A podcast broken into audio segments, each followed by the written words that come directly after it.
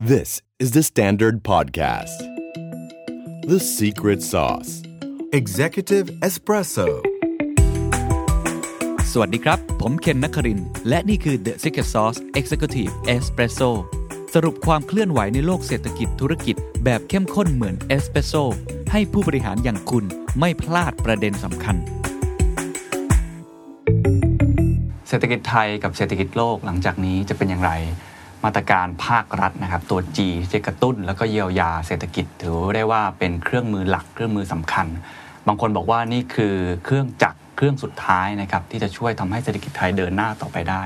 ปัจจัยคุกคามมันมีอะไรบ้าง แล้วตอนนี้ภาครัฐกำลังคิดอะไรอยู่กำลังทำอะไรอยู่ จะมีของขวัญปีใหม่นะครับเรื่องมาตรการต่างๆ ออกมาหรือไม่นะครับ ผมคิดว่าเรื่องนี้เป็นเรื่องที่หลายคนอยากรู้นะครับเราต้องบอกว่าวันนี้รายการ The Secret Sauce ได้รับเกียรติมากๆนะครับจากผู้ที่เป็นที่ปรึกษาทำงานข้างในเลยนะครับ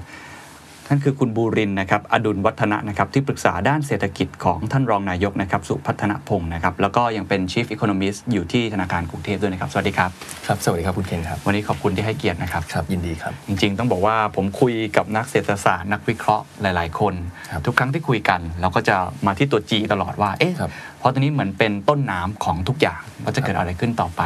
อาจจะให้อ่าพี่บุรินทร์เล่าให้ฟังก่อนก็ได้ครับว่า ตอนนี้ทำอะไรอยู่บ้างในในในฐานะที่เป็นที่ปรึกษาตรงเนี้ยครับ ครับก็เอ่อผมก็ได้มาช่วยงานท่านรองนายกประมาณ 2 เดือนแล้ว ก็ที่ผ่านมาเราก็พยายามเอ่อกระตุ้นเศรษฐกิจแล้วก็ไล่ไปเลย C นะถ้าถ้าตาเรียนเศรษฐศาสตร์มาก็เป็น ครับ CIG XM XM เนี่ยเราทำอะไรมากไม่ได้ ครับ เพราะว่ามันเป็นดีมานของนอกประเทศนะนักท่องเที่ยวไม่มา ครับ ส่งออกไม่ดีมัน อืม มันเราก็ทำอะไรมากไม่ได้ ครับ เพราะฉะนั้นเราตัวนี้เราจะไม่ไปยุ่งมาก ครับ แต่ตัว C เนี่ยก็ที่เห็นแล้วก็ออกนโยบายมาอย่างเช่น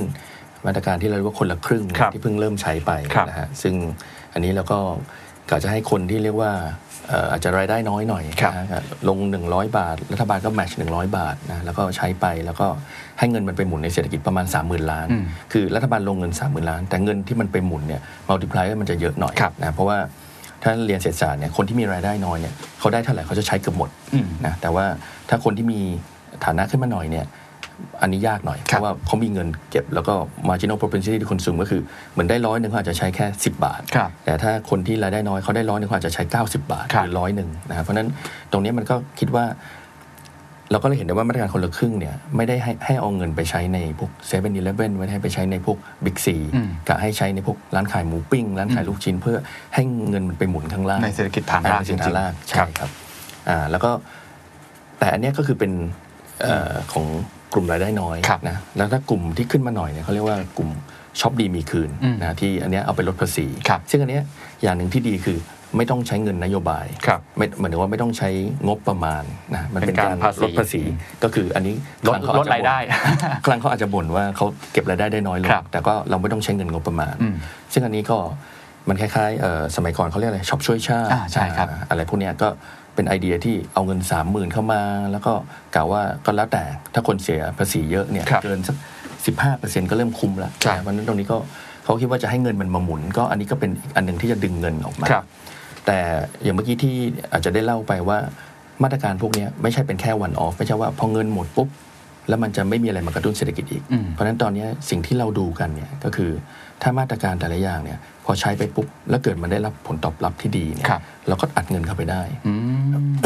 อันนี้เพราะมันลิงก์มานะฮะว่า คนอ่ะตอนนี้อาจจะเอ่อได้ impression ว่ารัฐบาลเราถังแตก อืม อันนี้ผมต้องขอบอกก่อนว่ารัฐบาลเราไม่ถังแตก อืม รัฐบาลเรามีเงินเยอะมาก ครับ credit rating เนี่ยเราดีมาก ครับ นะก็คือตอนนี้เป็น triple B plus นะก็คือยังถือว่าดีอยู่ แล้วก็ไม่ได้มีการปรับลดลงมาเหมือนประเทศอื่น ครับ นะแล้วก็อีกด้านหนึ่งพวก outlook ของประเทศเนี่ย outlook ก็ไม่ได้โดนปรับลดลงมา อืม ซึ่งอันเนี้ยไม่เหมือนประเทศอื่นนะอเมริกาตอนเนี้ยเป็น triple A ก็จริง แต่ตอนนี้เป็น negative outlook อืม ก็คือมีโอกาสโดนดาวเกรด ถ้า ครับ ถ้าพวก fiscal เอ่อเขาเรียกอะไร fiscal position เนี่ยมันไม่ดี อย่างของเราเนี่ยหนี้สาธารณะก่อนเกิดโควิดเนี่ยประมาณ 42% ครับ ต่อ GDP ถ้าเอาการบินไทยออกไปเนี่ยลดต่ำกว่านั้นอีก นะครับแต่ตอนนี้ก็โอเค ตอนนี้เราก็มีการกระตุ้นเศรษฐกิจที่ ครับ ผ่านมา เพราะเรามีล็อกดาวน์ตอนช่วงเดือนเมษา ครับ นะฮะ มีการแจกเงินอะไร มีการแจกเงินเขาเรียกว่ามาตรการเยียวยา ครับ ตรงเนี้ยก็ทำให้หนี้สาธารณะต่อ GDP เนี่ยก็เริ่มสูงขึ้น ครับ แต่ก็ยังอยู่ประมาณ 50 กว่า อืม นะ นะก็ตอนนี้เรามีเพดาน อยู่ที่ประมาณ 60% ครับ นะซึ่งอันเนี้ยเอ่อถามว่า 60%เนี่ยมันเป็นคล้ายๆเป็นเอ่อ เป็นเส้นที่ข้ามได้ไหมครับ หรือว่ายังไงครับ ข้ามได้แน่นอนนะเพราะเพราะประเทศอื่นเนี่ยเป็นร้อยนะ US เนี่ยเป็นร้อย ครับ UK เป็นร้อยอิตาลีร้อยเจ็ดสิบ อืม ญี่ปุ่นเนี่ยสองร้อยห้าสิบ อืม เพราะฉะนั้น 60 เนี่ยมันเป็นสมัยก่อนผมเรียนเศรษฐศาสตร์ประมาณ 20 กว่าปีก่อนเนี่ย60 เนี่ยมันเป็นคล้ายๆ golden rule อืม ไม่ควรจะเกิน อืม 60 แล้วพอ crisis เมื่อประมาณ Lehman Brothers crisis ครับ2008 อ่า2008 เขาก็บอก 60 มันไม่พออเลี่ยนไปเป็น 90 แล้วพอพอถึง 90 ปุ๊บเขาบอก 90 มันเป็นเลขที่เราอะไรติดต่างขึ้นมา ฮะ ตอนนี้ก็บอกตอนนี้ไม่ต้องมี ละ มันแล้วแต่ความน่าเชื่อถือของรัฐบาล ก็คือต้องฉีกตำราทิ้ง ฉีกตำราทิ้ง ครับ นั้นตรงเนี้ยเขาก็ดูแล้วว่ามันอยู่ที่ความเชื่อ น่าเชื่อถือของรัฐบาล เพราะฉะนั้นจริง ๆ มันไม่มีลิมิตว่าคุณจะกู้ได้เท่าไหร่ ครับ ก็เหมือนคนที่เรามีเครดิตแล้วก็กู้ได้เรื่อยๆ เพราะฉะนั้นมันขึ้นอยู่ว่ากู้แล้วเอามาใช้ทำอะไร ครับไหนๆคุยเรื่องนี้เลยอย่างชวนคุยเรื่องเรื่องกู้ก่อนเพราะหลายคนอาจจะเห็นข่าวแล้วตกใจ ครับ ว่าเรามีเรื่องของการผมใช้คำว่าอาจจะเปิดวงเงิน เพราะว่าเงินหมุนไม่ทัน ผมเข้าใจถูกไหมฮะ ก็เลยพยายามที่จะเรื่องของงบประมาณรายจ่าย ประจำปีก็ยังไม่ทันอะไร ครับ ที่ที่มันเป็นข่าวเนี่ยมันเกิดขึ้นจากอะไร คือผมว่าที่เขาอันนี้คุณเคนน่าจะพูดถึงพรกรหนึ่งล้านล้าน ครับ ใช่ไหม เอาก่อนอันนั้นครับที่เอ่อมีการกู้เงินเพิ่มอะครับไม่ใช่พรกรหนึ่งล้านล้าน คือผมว่ากู้เงินเพิ่มเพราะว่าอะไร เพราะว่า อืม อันนี้มันอาจจะเป็นพวกกระแสเงินสดของ ครับ รัฐบาล อืมอืม ก็เป็นเพราะอะไรเราไอ้ภาษีนี่ก็ไม่ต้องจ่าย ภาษีนี้ก็ลด อืม ภาษี เลื่อน ได้ อะไร ก็เลื่อนไป เพราะฉะนั้นมันก็เหมือนเราเรามีรายรับแต่ในทางบัญชี ครับ นะเพราะฉะนั้นในช่วงที่มีเงินสดเราก็ต้องกู้ซึ่งเป็นเรื่องปกติ ครับ แล้วก็เป็นการแบบโอเค ช่วงนี้เหมือนเราอะแล้วตอนนี้ไม่มีเงินสดเราก็รูดบัตรเครดิตไปก่อนนะแต่เครดิตเราดี ครับ คนก็ยังให้กู้อยู่ ครับ นะเพราะฉะนั้นตรงเนี้ยไม่ได้กังวล อืม นะ แล้วก็มาพูดถึงพรกรหนึ่งล้านล้านคนก็ตกใจโอ้โหกู้หนึ่งล้านล้านเลยเหรอ ครับ ไม่ใช่นะ คืนนี้เราเหมือนเตรียมวงเงินไว้ว่า สามารถกู้ได้ up to ครับ หนึ่งล้านล้าน ครับ ถ้าต้องการถ้ามีความจำเป็น อืม แต่ตอนนี้ยังเหลือค่อนข้างเยอะเลย เพราะว่าต้องบอกว่าประเทศไทยเนี่ยถือว่าคุมโควิดได้ดี ครับ นะเพราะว่าถ้าเราคุมโควิดไม่ดีเนี่ยหนึ่งล้านล้านอาจจะใช้หมดไปแล้ว เพราะว่าเยียวยาเราสามเดือนเศรษฐกิจเริ่มกลับมาเราก็ไม่ต้องไม่ต้องเยียวยาต่อ ครับ เพราะฉะนั้นตรงเนี้ยเราก็ทำให้งบประมาณมันใช้ไม่ถึง อืม นะมันก็มีมาตรการไปเหลือไปกระตุ้นเศรษฐกิจอีกค่อนข้างเยอะ อืม ก็เลยออกมาลงในพวกโปรเจกต์เราเที่ยวด้วยกัน ครับ นะคนละครึ่งช็อปดีมีคืน แล้วเดี๋ยวมันก็จะมีออกมาเรื่อย อืม ๆ มี นะ เรื่องการจ้างงานมีอะไรอีกใช่ไหมฮะ จากจ้างงานเราก็มีเอ่อเขาเรียกมาตรการโคเ a y ครับ ใช่ไหมที่ได้ยินเอ่อเขาเรียกอะไรนะ ของ เด็กจบใหม่จ่ายครึ่งหนึ่ง สองแสนหกสองแสนหกหมื่น ครับ ตำแหน่งอ่ะ ครับ อันนี่จ่ายครึ่งหนึ่งก็มี ใช่ครับ ลักหลั่นกันไปนะ ตั้งแต่เจ็ดพันห้าสี่พันกว่าอะไร ครั เนี่ บ ยแล้วแต่ว่าจบตรีจบปวช จบอะไร ครับ อันนี้ก็เป็นมาตรการที่เราจะกระตุ้นแล้ว ครับ เอ่อเราก็คุยกันในเอ่อคณะเอ่อทีมเศรษฐกิจเนี่ยแล้วก็บอกว่าไม่ต้องห่วง ถ้าตรงนี้หมดปุ๊บ เราพร้อมจะเปิดเพิ่ม อืม ไม่ใช่ว่า 2 ถ้าคุณพลาด 2 6 0 0 0คันนี้เอ่อเขาเรียกรถบัส 2 6 0 0 0อันนี้ปุ๊บเนี่ยคุณจะไม่มีรถบัสอันอื่นมาเหมือนเขาภาษาอังกฤษเขาบอกเหมือนพลาดรถไฟพลาดรถเม ล์นะอันนี้ไม่ต้องห่วง อันนี้ในคณะเราคุยกันเราคือ happy problem อืม นะถ้ามีทำให้เกิดการจ้างงานเนี่ยเราคิดว่าคุ้ม เข้าใจ นะเพราะว่าจริงๆเอ่อเด็กจบใหม่หรือคนรุ่นใหม่เนี่ยคือเขาเรียกว่าเป็นอนาคตของประเทศ ครับ นะแล้วก็สิ่งหนึ่งถ้าเราไม่ได้ช่วยเรื่องการจ้างงานเนี่ยในภาษาอังกฤษเนี่ยเขาเรียกว่ามันจะเกิดแผลเป็นเอ่อแผลเป็นในในเศรษฐกิจเรียกว่า scarring ครับ นะ scarring เนี่ยเขากลัวกันมากที่ยุโรป อืม เขากลัวว่าเนี่ยไอ้ covid generation เนี่ยจบออกมาไม่มีงานทำ ครับ แล้วก็จะเสียสกิลจะเสียกำลังใจแล้วแบบจะกลายเป็น criminal จะกลายเป็นพวกอาชญากรเพราะฉะนั้ อื น ม ตรง ตรงเนี้ยเขาเลยต้องทำไงก็ได้ให้เด็กจบใหม่เนี่ยหรือรุ่นเนี้ยให้คนไม่ตกงาน อืม นะซึ่งอันนี้เราก็คิดเหมือนกันว่า ถ้าคนเนี่ยอย่างน้อยให้มีงานทำเขาจะรู้สึกว่าเขามีค่า ใช่ แต่เมื่อไหร่ถ้าเขาคิดว่าเขาไม่มีค่าปุ๊บเนี่ยเขาจะเป็นปัญหาสังคมทัน ครั ที บอันนี้คือมาตรการหลาย ๆ อย่าง เดี๋ยวผมจะมาเจาะทีละอย่าง ครับ ผมย้อนกลับไปจริง ๆ เมื่อกี้ถามคำถามแรก จริง ๆ อยากทราบความรู้สึกก่อนว่าเป็นยังไง 2 เดือนนะครับโอ้โหแต่ว่าแสดงว่าทำงานเยอะจริง ๆ นะครับ พี่บุรินทร์ก็เลยเล่าหลายมาตรการที่ทำมาแล้วนะครับ แต่ว่าผมอยากดูวิวก่อน ครับ วิวของทางฝั่งภาครัฐเอง ครับ นะครับทีมเศรษฐกิจเองตอนเนี้ยมองวิวของเศรษฐกิจไทยปีหน้า เป็นอย่างไรบ้าง อะไรคือปัจจัยที่เป็นปัจจัยเสี่ยงบ้าง วันก่อนนั้นก็คุณเศรษฐพุทธนะครับผู้ว่าการแบงก์ชาติก็ออกมาแถลงเขาก็มีวิอ่าเรื่องของว่ามันจะยาวหน่อยมันจะลอง มันจะอันอีเวนมันไม่เท่าเทียมมันมีแผลเป็นนะครับแล้วก็มีเรื่องของปัจจัยเสี่ยงหลาย ๆ ด้าน ของรัฐบาลไทยมองเรื่องนี้ยังไงบ้างครับทีมเศรษฐกิจ คือผมว่าเราก็มองคล้าย ๆกัน อืม นะก็คือผมว่าของเราเนี่ยถือว่าโชคดี เพราะว่าเราเนี่ยเป็นหนึ่งในไม่กี่ประเทศที่เราคุมโควิดได้ ครับ ต้องพูดจริงนะว่าเราเนี่ยคุมได้ดีถึงแม้ว่าโอเคเอ่อบางคนอาจจะมองว่ารัฐบาลบริหารอะไรไม่ได้เรื่อง แต่อย่างน้อยเรื่องโควิดเนี่ยต้องชมเขา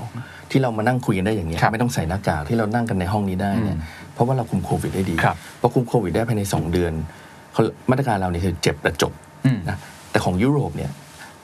กลัวเจ็บ เปิดเปิดปิดปิดตอนเนี้ย second wave อืม ตอนเนี้ยเศรษฐกิจแย่แล้วใน ใช่ ยุโร ฝ ป รั่งเศสไอร์แลนด์อังกฤษกลับมาล็อกดาวน์อีกครั้ง ใช่โอ้อังกฤษนี่ผมคุยกับเพื่อนนี่แบบงงมาก อืม เพราะเราเคยเรียนอังกฤษเนี่ยเราก็แบบเอ๊ะแต่ก่อนเรานึกว่ารัฐบาลเขาดีอะไร ครับ เงี้ยแล้วก็มีประสบการณ์โอ้โหแบบเละมากตอนนี้ อืม แบบ คือสั่งอะไรคนก็ไม่เชื่ออ ม นะสั่งให้ใส่หน้ากากคนก็ไม่ ใส่นะสั่งให้สั่งให้ปิดผับตอนสี่ทุ่มมันก็ออกมาตอนสี่ทุ่มมาเล่นคริกเก็ตกันข้างห น้า มันก็มาเมากันข้างหน้า ก็ยิ่งเละเข้าไปใหญ่ เพราะฉะนั้นต้องจริงๆต้องชื่นชมทุกคนด้วยนะ คนไทยทุกคน คนไทยทุกคน ที่มี น ระเบียบวินัยมากนะค อั รับ นนี้อันนี้มีเรื่องตลกนิดนึงเขาบอกว่าอย่างประเทศไทยเนี่ยทำไมถึงคุมโควิดได้ดีนี่ก็เป็นโจกนะเขาบอกว่าอ๋อเพราะเพราะประเทศเราเนี่ยไม่ใช่แองโกลแซกซอนแองโกลแซกซอนคืออังกฤษกับอเมริกา ครับ เฮอเมริกาเนี่ยเขามี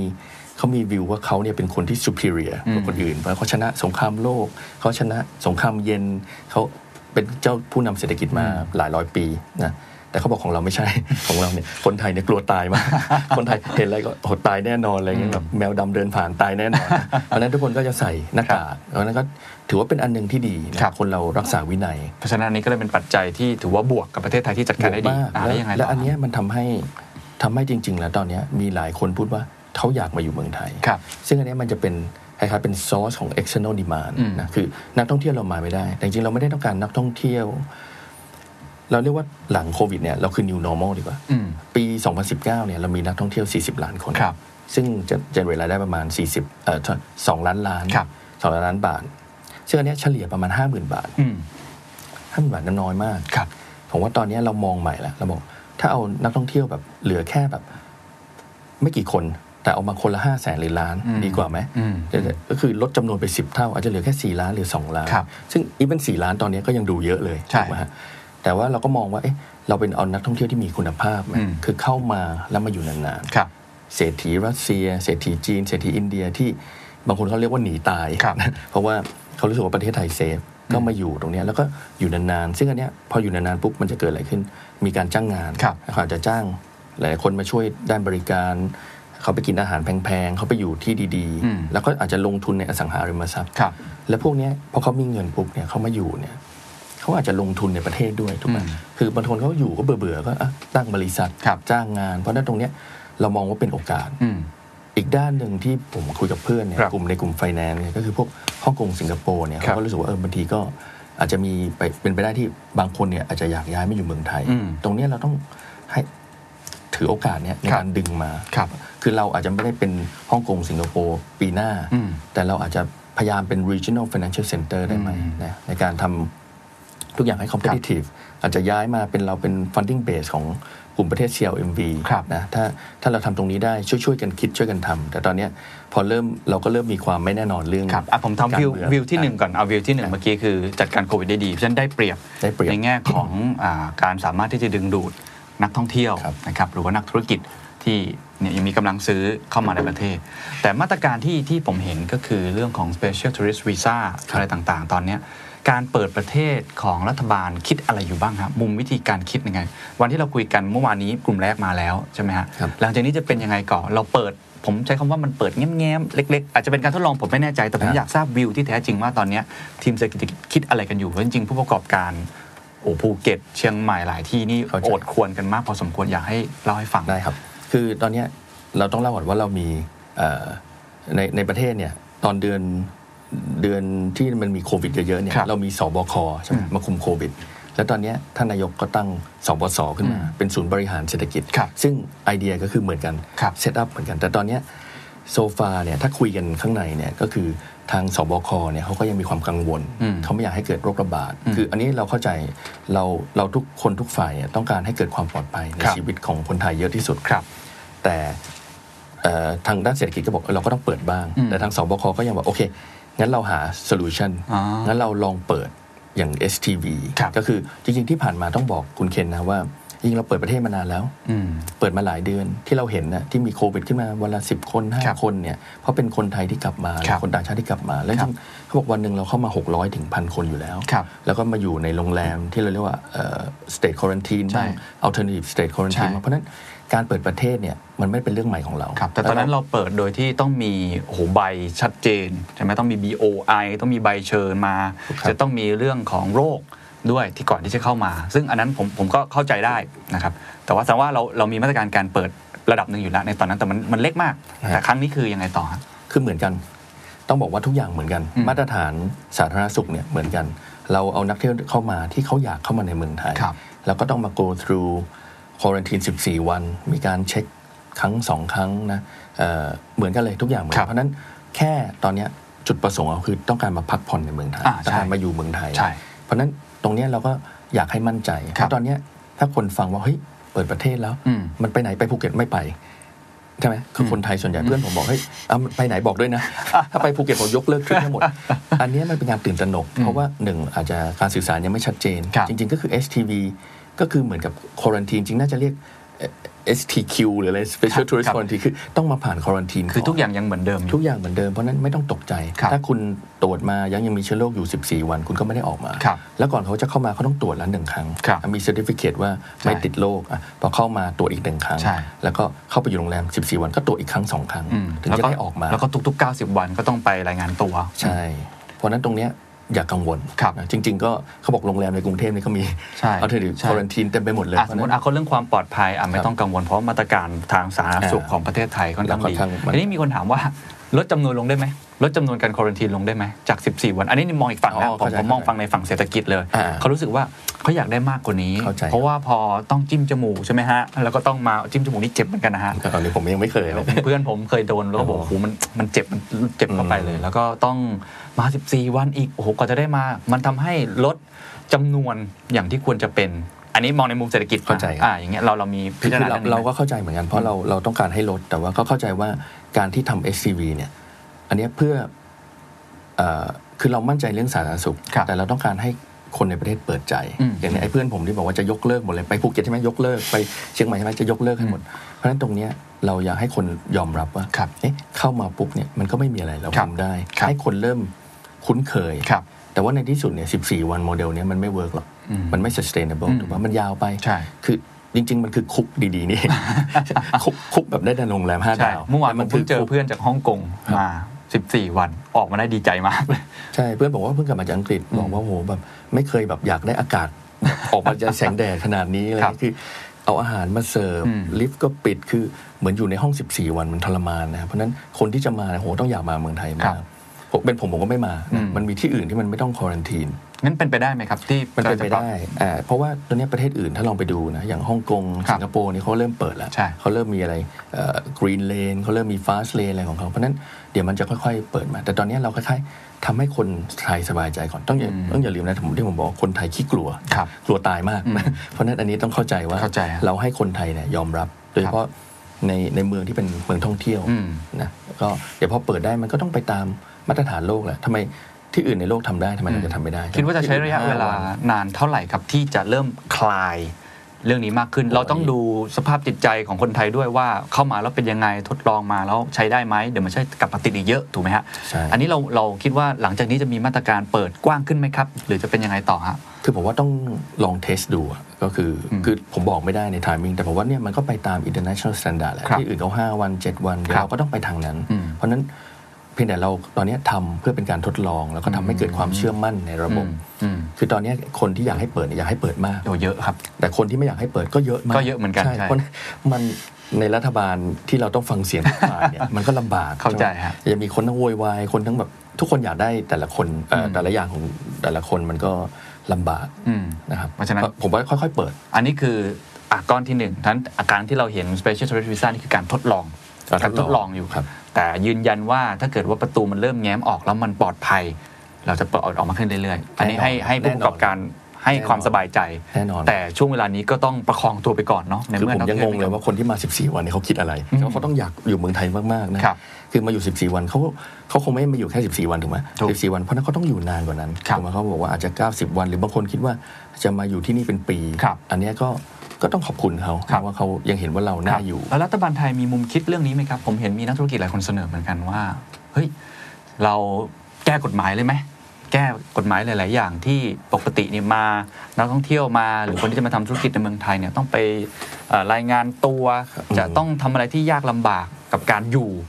ปลดล็อกต่าง ๆ ให้เขาทำธุรกิจได้ง่ายขึ้น ดึงคนเลย เอารวย ๆ เนี่ยมาคนที่เงินอย่างต่ำดูสเตทเมนต์กันเลย เอาเข้ามาลงทุนสร้างให้ไทยอย่างเมื่อกี้ที่บอกบางคนบอกเป็น financial hub บางคนบอกจะเป็น อ่า tourism hub medical hub แต่ก็ต้องมีคนที่มีกำลังซื้อเข้ามาอยู่ แต่มันก็จะติดตรงเนี้ยกฎหมายหรือรายละเอียดเล็กน้อยที่ทำให้ปกติเขามาแล้วเขาอาจจะไม่มาเราเขาอาจจะไปสิงคโปร์เพราะมัน เข้าใจ ผ่อนคลายกว่า มีมีคุยกันเรื่องนี้ไหม คุยเรื่องนี้ตลอด อืม นะเพราะว่าอย่างที่บอกว่าเราอยากได้คนที่มีสตุ้งสตังค์เข้ามาในเมืองไทย แล้วก็มีคนที่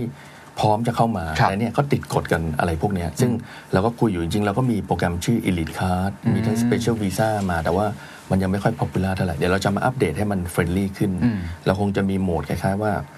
ถ้าคุณมาลงทุนในประเทศเหมือนที่อังกฤษอะ ค ล รับ งทุนเท่าไหร่ล้านปอนด์คุณได้อยู่กี่ปีสองล้านปอนด์ได้กี่ปี อืม เดี๋ยวมันก็คงต้องมีอย่างนั้นเพราะว่า อืม มันเป็นอะไรที่มันได้จังหวะพอดีนะแล้วเราก็ต้องการเขาเขาก็ต้องการเรา ครับ นะ สวัสดียืนยันว่าน่าจะมีโอกาส คือ ที่จะ กำลัง มี คุยกันอยู่แต่ปัญหาของประเทศไทยคือ สมมติมีเรื่องหนึ่งเนี่ยสามารถมีกระทรวงทบวงกรมหลาย ๆ อันมาอยู่ด้วยกันได้ อืม ถูกไหมอย่างเช่นเรื่องการเปิดประเทศเนี่ย ครับ มีทั้งมหาดไทยมีทั้งตำรวจ อ๋อ มี มั ทั้ น งทอ ทำงาน ต ต้องบูรณาการ ต มา อก นนั้นต้องบูรณาการมากนะผมทำอีกเรื่องหนึ่งเรื่อง SME อ่ามี มีหน่วยงานที่อยู่ 22 หรือ 26 องค์กร ใช่ คืองงมากประเทศไทยคือทุกคนอยากจะมีส่วนร่วมหมด ครับ เพราะฉะนั้นการจะคุยสมมติปลดล็อกไปอันหนึ่งก็ต้องไปคือสมัยก่อนเราปลดล็อกอันหนึ่งนึกว่ามันจบ มันก็ไปติดตรงนู้นติดตรง ถู นี้ ก เพราะฉะนั้น ถูก ตอนนี้ต้องคุยกัน เข้าใจ แต่ว่าแต่ตอนนี้ทุกคนเข้าใจแหละว่าเราต้องเปิด อืม แล้วก็มันมีดีมานเข้ามาจริงๆเพราะถือว่าอะไรที่มันเอาเงินเข้ามาในประเทศได้ ใช่ มันก็ดี คือถ้า แล้ว พูด คนพวกนี้เป็นคนคุณภาพด้วยนะ ใช่ ใช่ เพราะว่ามีมีแนวคิดนี้เพราะว่าพูดตามตามๆตรงนี่ต้องให้ความเป็นธรรมนะ เพราะว่าผมคุยกับผู้ประกอบการหลายคนเนี่ยก็ควรจะพูดคำนี้ ผมมาจะขออนุญาตยกคำพูดมา แต่ไม่ได้จะต้องการจะโจมตีนะกลัวอะไร จะมีคำพูดลักษณะนี้ อันนี้ยืนยันว่าข้างในจริง ๆ ไม่ได้ไม่ได้กลัวแบบนั้นถูกไหมครับ คือผมว่ามันคงเป็นเราเคยคุยกันเราก็คิดว่ามันน่าจะเป็น mentality ของเมื่อร้อยปีก่อน อืม ที่สมัยก่อนเราจะกลัวพวกฝรั่งอาจจะมาเอ่อยึดประเทศ ครั เรา บ หรืออะ ครั ไร บ เพราะนั้นมันก็มีไอเดียอย่างนั้นนะแล้วก็เรื่องความมั่นคง สมัยก่อนที่มีคอมมิวนิสต์แต่เพื่อตอนนี้มันก็ผ่านมาแล้ว ครั ต บ อนนี้เราตอนนี้เราก็อาจจะมีความคิดใหม่ ๆ ที่คุยกันบอกว่าเอ้ยมันเป็นที่ดินของประเทศไทย ถึงคุณซื้อไปคุณก็เอาไปไม่ได้ อืม ถูกไหมคือสมัยก่อนเขากลัวว่าฝรั่งจะมาซื้อ ครับ แล้วจะมายึด ใช่ อ่าแต่ตอนเนี้ยก็ก็เหมือนอังกฤษอะซื้อไปแต่ว่ามันก็มีปัญหาสังคมนะที่อังกฤษเนี่ยการที่เปิดให้ทุกคนคนรวยเข้ามาซื้อบ้านในลอนดอนเนี่ย ครับ มันทำให้คนลอนดอนเองอยู่ไม่ได้ เพราะ ใช่ ราคามันแพงมาก ใช่ อันนี้เราก็ต้องบาลานซ์ให้ดี เหมือนฮ่องกงะ เหมือนฮ่องกงเนี่ยอยู่ไม่ได้ อืม แต่ก่อนผมไปทำงานฮ่องกงแบบโอ้โหผมคิดว่าต้องทำงานกี่ปีถึงจะซื้อบ้านได้ อืม คือแบบราคามันน่ากลัวมาก มันก็เกิดปัญหาสังคมอย่าง อื ที่ ม เราเห็นที่เด็กที่ฮ่องกงออกมาเพ ครับ ราะรู้สึกว่ามันไม่มีอนาคตอะ อืม ไม่รู้จะแบบไม่รู้คุณเคนมีเพื่อนฮ่องกงมาคือ เพื่อนฮ่องกงผมบอกว่าเขาอยู่กันแฟลตเล็ก ครับ ๆอยู่กัน4ี่ห้าคนห้องนอนหนึ่งสี่คนมีบังเบดอะไรเงี้ยคือ แล้วก็ไม่มีโอกาสที่จะซื้อบ้านได้เลยเพราะฉะนั้นมันก็ทำให้คนมันแบบสิ้นหวัง ครับ เพราะฉะนั้นเราก็ต้องบาลานซ์ให้ดีว่า อืม โอเคเราก็อยากได้นักลงทุนเข้ามา อืม แต่ในขณะเดียวกันเราก็ต้องให้อนาคตของชาติเนี่ยมีมีโฮมโอเนอร์ชิพ อืมอืม คือเมื่อไหร่ที่คนไม่มีโฮมโอเนอร์ชิพเนี่ยเขาจะรู้สึกว่าเขาไม่ได้เป็นส่วนนั้น ครับ ของเศรษฐกิจ ครับ เพราะฉะนั้นในอเมริกาในอังกฤษเนี่ยทุกคนอยากให้ทุกคนเป็นเจ้าของบ้านเป็น ครับ เจ้าของที่ดิน ครับ เพราะฉะนั้นเราก็ต้องบาลานซ์ให้ดี แต่ผม ครับ ว่าตอนเนี้ยก็ค่อยๆเปิดทีละนิดผมว่าลองดู ครับอ่านในประเด็นที่หนึ่งจบไปครับ มีปัจจัยอื่นๆไหมครับ มองไปข้างหน้าอีกมีปัจจัยเสี่ยงอะไร เมื่อกี้อาจจะแตะผมจะแตะสั้นๆก่อนก็ได้ครับ เรื่องการชุมนุมที่เกิดขึ้น ครับ อันนี้เอาว่าแบบเป็นกลางเนาะเป็นกลางว่าโอเคมันเกิดขึ้นแล้วนะครับแล้วก็เกิดขึ้นแล้วก็เข้าใจได้กับความพลังบริสุทธิ์ ครับ นะครับของเด็กๆอะไรก็ตามที แต่ถ้ามองในมุมเศรษฐกิจเลยเนี่ยทางรัฐบาลมองเรื่องนี้ยังไงผลกระทบที่เกิดขึ้น เอ่ออันนี้ผมจริงๆยังไม่ได้คุยกับคนอื่นใน ครั รับ ฐบาลอันนี้มองมุมมองส่วนตัว อ่า แล้วกัน ผมว่าก็มันก็ทำให้เกิดความไม่เชื่อมั่นขึ้นมา เพราะว่าต้องถามว่าเด็กๆเนี่ยต้องการอะไรนะถ้าถ้าบอกว่าเออต้องการมาเรื่องรัฐบาลบริหารไม่ดี อืม อยากให้ช่วยแก้ปัญหาลดติดแก้ปัญหาสร้างงานอะไรมันคุยกันได้ แต่พอพอตอนเนี้ดิมานของเอ่อกลุ่มที่ไม่มีผู้นำเนี่ย มันมันเปลี่ยนไปเรื่อยๆอย่างเงี้ยมันก็ไม่รู้จะคุยยังไง ยิ่งถ้าหลาย ๆ คนจะเรียกถึงเอ่อหลาย ๆ เรื่องที่เป็นคล้ายๆเป็นเสาหลักของประเทศ อ่าเข้าใจ อันเนี้ยมันทำให้นักลงทุนแบบเอ๊ะแล้วประเทศเราจะอยู่ยังไง อืม คือตอนเนี้ยเขามองว่าถ้าเอ่อขอเสาหลักของประเทศ ครับ เกิดมีการเปลี่ยนแปลงเนี่ อื ย ม มันอาจจะกลายเป็นเหมือนประเทศที่เรามองกันสมัยก่อนอย่างพูดถึง extreme example ก็คืออิรัก อืม นะอิรักเนี่ยมีซัดดัมฮุสเซน อืม เป็นเขาก็เป็นครองมานาน แล้วก็พอซัดดัมฮุสเซนล้มไปปุ๊บเนี่ยโอ้โหประเทศเละเลย อืม เหมือนซีเรียอย่างเงี้ยมีซีวิลวอร์คือต่างประเทศเขาก็เอ๊ะ ประเทศไทยน่ามาลงทุนน่ามาอยู่ แต่พอตรงนี้ปุ๊บเนี่ยพอคนออกมา คือตอนนี้ข่าวมันตีอาจจะ เข้าใจ อาจจะเห็นว่าตีแบบดูรุนแรงมาก อืม ในหน้าข่าวหนังสือพิมพ์อย่าง Wall เข้า Street ใจ Journal อย่างอะไร คนก็เริ่มมี question mark ว่าเอ้ยงั้นเดี๋ยวรอดูก่อนดีกว่า อ๋อ ว่าเป็นยังไง เข้าใจ แต่ผมว่าก็ถ้าผมว่าเราคนไทยถ้าเราคุยกันได้นะ เราหาเอ่อ solution ที่มันเอ่อเอิ่มตอบโจทย์ทุกท่านเนี่ย ครับ ผมว่ามันไปได้เพราะผมว่าทุกคนเนี่ยอยากให้ประเทศเราน่าอยู่ขึ้น อืม นะเราในนักเศรษฐศาสตร์เนี่ยเราก็อยากให้ประเทศน่าอยู่ขึ้น เราอยากให้สนามบินวิ่งดีขึ้นเพราะฉะนั้นตรงเนี้ย แบบอันนี้ขอให้รัฐบาลได้ทำงานสักนิดหนึ่ง อืม นะเอ่อผมแล้วกัน ผมเข้ามาประมาณ 2 เดือน ครับ เรากำลังมีมาตรการต่างๆ ที่จะมาช่วยนะอย่างที่เอ่อคุณเคนอาจจะพูดถึงของขวัญปีใหม่อะไร ครับ เงี้ยซึ่งเราก็กำลังมองกันอยู่ว่าอะไรที่มันเป็นเรื่องของปากท้องของประชา ค ช รั น บ โดยเฉพาะเอ่อตอนนี้เราก็ช่วยอย่างเช่นเนี่ยมีให้เงินเพิ่มนะฮะในบัตรสวัสดิการรัฐ ครับ นะมีการทำคนละครึ่ง อืม อะไรเงี้ยแล้วก็อีกด้านหนึ่งที่เรามองว่าเป็นปัญหาหลักของประเทศก็คือเรื่องหนี้ อ่าเชิญครับ อ่าที่เราเห็นแล้วว่าตอนนี้หนี้ ครับ เขาเรียก household debt เนี่ย อืม มันขึ้นไปถึง 83เปอร์เซ็นต์ ใช่ ตัวหนี้มันอาจจะไม่ได้ขึ้นเยอะมาก แต่ว่า GDP แต่ว่า มันลด GDP มันลด ใช่ ลง ครับ อ่าไอ household debt มันเลยเด้งขึ้นมา ครับ เช่นนี้มันก็เป็นหนึ่งในเอ่อหนึ่งในเรื่องที่เราคุยกันว่า ถ้าประเทศเราคนส่วนใหญ่เนี่ยมี debt เยอะเนี่ยมันก็ไปต่อไม่ได้นะโดยเฉพาะ debt ที่บางทีมันอาจจะเป็นการ ถ้าเราช่วยได้ ครับ บางทีอาจจะไม่ต้องไปช่วยว่า ไม่ได้ว่าให้ทุกคนปลดหนี้ให้ทุกคนเป็นไปไม่ได้ อันนั้น อันนั้นมันทำให้เสียวินัยทางการเงิน ครับ นะแต่เราอาจจะช่วยคนที่เขาอาจจะพลาดไปนิดนึงอาจจะลืมจ่ายอะไรไป แต่ว่าให้มันเป็นธรรมนะแล้วให้มันยุติธรรมมากขึ้นให้คนมีทางออก อืม คือตอนนี้อย่างบางบางหนี้อย่างเช่นกยศผมเคยได้ยินมาโอ้โหถ้าพลาดไปนัดผิดนัดไปครั้งหนึ่งปุ๊บดอกเบี้ยมันจะมาโหรานแล้วมันก็จะอยู่กับเราไปอีกนานเพราะฉะนั้ คน รับ มันทนทำให้คนแบบมองไม่เห็นทางออกเหมือนอยู่ในอุโมงค์อ่ะมันไม่มีทางออก อืม เพราะฉะนั้นตรงเนี้ยผมว่าทางทีมเฟกก็คุยกันอยู่ว่า อืม เราสามารถช่วยอะไรได้บ้าง แล้วเราเห็นว่ามันเป็นปัญหาสำคัญ อืม ทั้งหนี้กยศหนี้ของข้าราชการนะแล้วก็ไอ้พวกการปรับโครงสร้างหนี้ของพวกเอกเอ่อภาคเอกชนเนี่ยก็ทาง แบงค์ ทั้ง ชาติ คลังทางแบงค์ชาติก็ดูกันไปอยู่ ครับ เพราะผมว่าปัญหาของพวกนั้นเนี่ยผมว่าแก้ได้ เพราะว่ามันเป็นเซกเตอร์บางเซกเตอร์ที่โดนกระทบ ครับ อย่างเช่นเซกเตอร์ท่องเที่ยว อืม เอ่อมีคนชอบถามว่าตอนนี้เศรษฐกิจเป็นแบบเป็นเชฟ ตัวอะไร แบบหน อืม อ่า บางคนก็บอกเป็น V อืม เป็น W นะก็คือบางคนก็บอกลงมาเป็น L ลงมาปุ๊บแล้วก็ไม่ข ยับนะแต่เราก็มองว่ามันลงมาแล้วมันจะเหมือนไนกี้ค่อยๆขึ้นไป อืม แต่จริง ๆ แล้วถ้าถ้าเจาะลึกไปกว่านั้นเนี่ย อืม ผมว่ามันเป็น K ที่เขาเรียกกัน อ่ะ เป็น K K-shape shape ก็คือบางธุรกิจเนี่ยมันฟื้นได้เร็ว ครับ อย่างพวกเอ่อพวก food and beverage ตอนนี้ ใช่ กลับมาเท่าก่อน ใช่ วิกฤต เครื่องใช้ไฟฟ้าอะไร พว กลั ก บมา น้ำมันอะไรกลับมาหมดแล้ว แต่ไอ้พวกที่มันลงต่อ ครับ พวก ท่องเที่ยว สายการบิน อืม การท่องเที่ยวเนี่ยต้องมาขายปลาท่องโก อ่า ซึ่ง ใช่ ผมก็อยากกินอยู่มากยังไม่มีโอกาสได้กินนะฮะ ใช่ แต่ที่อันเนี้ยน่าเป็นห่วงถูกไหมฮะ เพราะมันไม่กลับมาอีกแล้ว หรือไม่อาจจะกลับมาช้ามาก กลับมาช้า แล้วถ้าไม่มีรัฐบาลมาช่วยเนี่ยก็คงเจ๊งแน่นอน ครับ เพราะอันนี้มันไปทุกเอ่อทุกประเทศ ไม่ใช่ประเทศไทยอย่างเดียว อืม อันนี้ไม่รู้คุณเคยเห็นประที่พวกครูซชิปครูซอินดัสทรี ครับ ขึ้นเรือครูซเนี่ยตอนเนี้ครูซเขาบอกเอาไปทำเหล็กแล้ว อ้าว ถอดออกมาเอา ใช่ ทำเหล็กไปขายที่ ครับ ตุรกีอะไรเงี้ย ครับเพราะว่ามันไม่มีดีมานค ครับ นไม่ค่อยกล้าขึ้น แล้วก็ไม่รู้จะฟื้นอีกทีเมื่อไหร่ ครับเพราะฉะนั้น ก่อนหลายธุรกิจเนี่ยบางทีมันไม่ฟื้นแล้ว ครับ เพราะฉะนั้นขออนุญาตถามเรื่องหนี้ก่อนแล้วเดี๋ยวผมมาที่ตัว ได้ครับ K-shape อย่างหนี้เนี่ยมองมาตรการอะไรบ้างครับ ที่คิดว่าน่าจะออกมาเร็วๆนี้ หรือว่ามีอะไรที่อยากจะร้อนจออกมา อย่างผมเห็นทางแบงก์ชาติเนาะแน่นอนเขาไม่ต่อไอ้ตัว 6 เดือนเหล่านั้น อ่าครับ แต่เขาก็ทำลักษณะแบบที่เอ่อ flexible ขึ้นนะครับ ตรงเป้ามากขึ้น อ่า targeted ใช่ targeted แล้วก็ comprehensive มากขึ้นอ่าบางส่วนถ้าเกิดว่าเขาสามารถจ่ายได้ก็ออกจากมาตรการไป ครับ ประมาณ 60%ถ้าผมจำตัวเลขไม่ผิด ครับ หลังจากนั้นก็ถ้าใครมีปัญหาอะไรบางคนก็อาจจะปรับโครงสร้างหนี้บางคนก็เข้า ICU ก็ว่ากันไป ครับ ของทางคลังเองหรือว่าของทางอ่าท่านสุพัฒนพงษ์เนี่ยมองเรื่องหนี้จะมีมาตรการอะไรบ้าง คือก็อย่างที่บอกว่าในเราเราก็มองว่าตรงเนี้ยมันเป็นปัญหาที่เราแก้กันได้ ครับ แล้วแก้ปุ๊บเนี่ยมันจะช่วยคนได้เยอะมา อื ก ม เพราะฉะนั้นหลาย ๆ อย่างเนี่ยก็คุยคุยกันอยู่ คือมาตรการพวกเนี้ยมันมันต้องคุยกันหลายหลายปาร์ตี้แต่ ครั ว่า บ มันเป็นไอเดียหนึ่งที่เราคิดว่าถ้าเราช่วยได้เนี่ยมันจะช่วยประเทศไม่งั้นเหมือนปลดล็อกให้คนน่ะ อืม นะแบบเหมือนคนที่มีหนี้อยู่เนี่ยมันเหมือนภูเขาทับอก ครับ นอนตื่นขึ้นมามันก็หนัก อืม เพราะฉะนั้นอะไรที่เราช่วยปลดให้มันมีแสงสว่างที่ปลายอุโมงค์ได้เนี่ย อืม ก็ดูอยู่แต่ผมยังไม่สามารถฟันธงได้ว่า อืม จะมาเมื่อไหร่จะมาในแนวไหนเพราะว่ามันต้องคุยกันหลาย ครับ หลายปาร์ตี้ ครับ นะครับเพราะว่าอย่างบางคนเขาบอกเป็นหนี้สากลผมก็เพิ่งรู้นะว่าสากลเนี่ยอยู่กับกระทรวงเกษตร อืม ไม่ได้อยู่กับกระทรวงการคลัง อืม เพราะฉะนั้นตอนนี้จะแก้หนี้แต่ละอย่างเนี่ยมันต้องคุยกับ ครับ หลาย ๆ ปาร์ตี้มากแล้วเสร็จแล้วต้องปลดล็อกต้องไปคุยกับเครดิตบิโร อืม ต้องไปคุยกับแบงค์นู่นมันนี่คือ มันต้องใช้เวลานิดนึงแต่ผมว่าอยากจะให้สบายใจว่าเรากำลังดูอยู่ โอเค เราไม่ได้เราไม่ได้นิ่งดูดายละกันอ่า ครับ เพราะฉะนั้นคนที่เป็นหนี้อยู่ตอน นี้ก็ประคองตัวเอง ประคองไปก่อนนะ แต่ว่ารัฐบาลกำลังไม่ได้ละเลยนะครับ ไม่ได้ละเลย กำลังมองเห็นอยู่ ไม่ได้ละเลยครับ เรื่อง K-shape ครับ เรื่องนี้พูดกันเยอะ มากนะครับสำหรับเอาเรากลุ่มเอากลุ่มเอกชนก่อน เดี๋ยวกลุ่มคนตัวเล็กๆ เดี๋ยวว่ากัน กลุ่มเอกชนก่อนที่ลงมาแล้วลงไปเลยนะครับเนี่ยอย่างสายการบินกลุ่มธุรกิจลงแล้ว า ผมว่ามีคนขอซอฟต์โลนเยอะมาก มีคนยื่นมาขอเยอะมาก ครับ กลุ่มธุรกิจการบินรวมตัวกันนะครับ ยื่นขอนะครับ กลุ่มโรงแรมก็รวมตัวกัน ยื่นขอ เพื่อที่จะอย่างน้อยต่อให้เขามีลมหายใจต่อไป มากกว่าที่เขาจะกะ ตะกายน้ำช่วยด้วยตัวเอง ตรงนี้คิดว่าจะมีความชัดเจนไหมครับ หรือมองเรื่องนี้ยังไงบ้างครับ คือผมว่ามันก็คือต้องมองว่าถ้าฟันเดเมนทัลของธุรกิจไปได้ คือผมว่าฟันเดเมนทัลของการช่วยเหลือเนี่ยคือมันต้องไม่ต้องลดมอรัลฮา z ์ด อืม นะก็คือ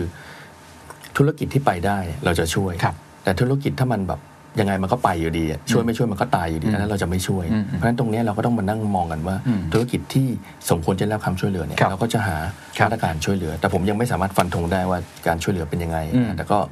ผมว่ารัฐบาลก็เข้าใจตรงนี้ อืม และทีมเศรษฐกิจก็เข้าใจว่ามันคือเราช่วยคนที่ไปรอดได้ แต่เจอคริสิสที่มันเขาเรียกว่า unprecedented จริง ครับ ๆ ไม่เคยเกิดขึ้นมาก่อนแบบนี้ อืม เพราะฉะนั้นเราเราช่วยอะไรช่วยได้เราช่วย อืม นะแต่ว่าไม่สามารถช่วยได้ทุกคน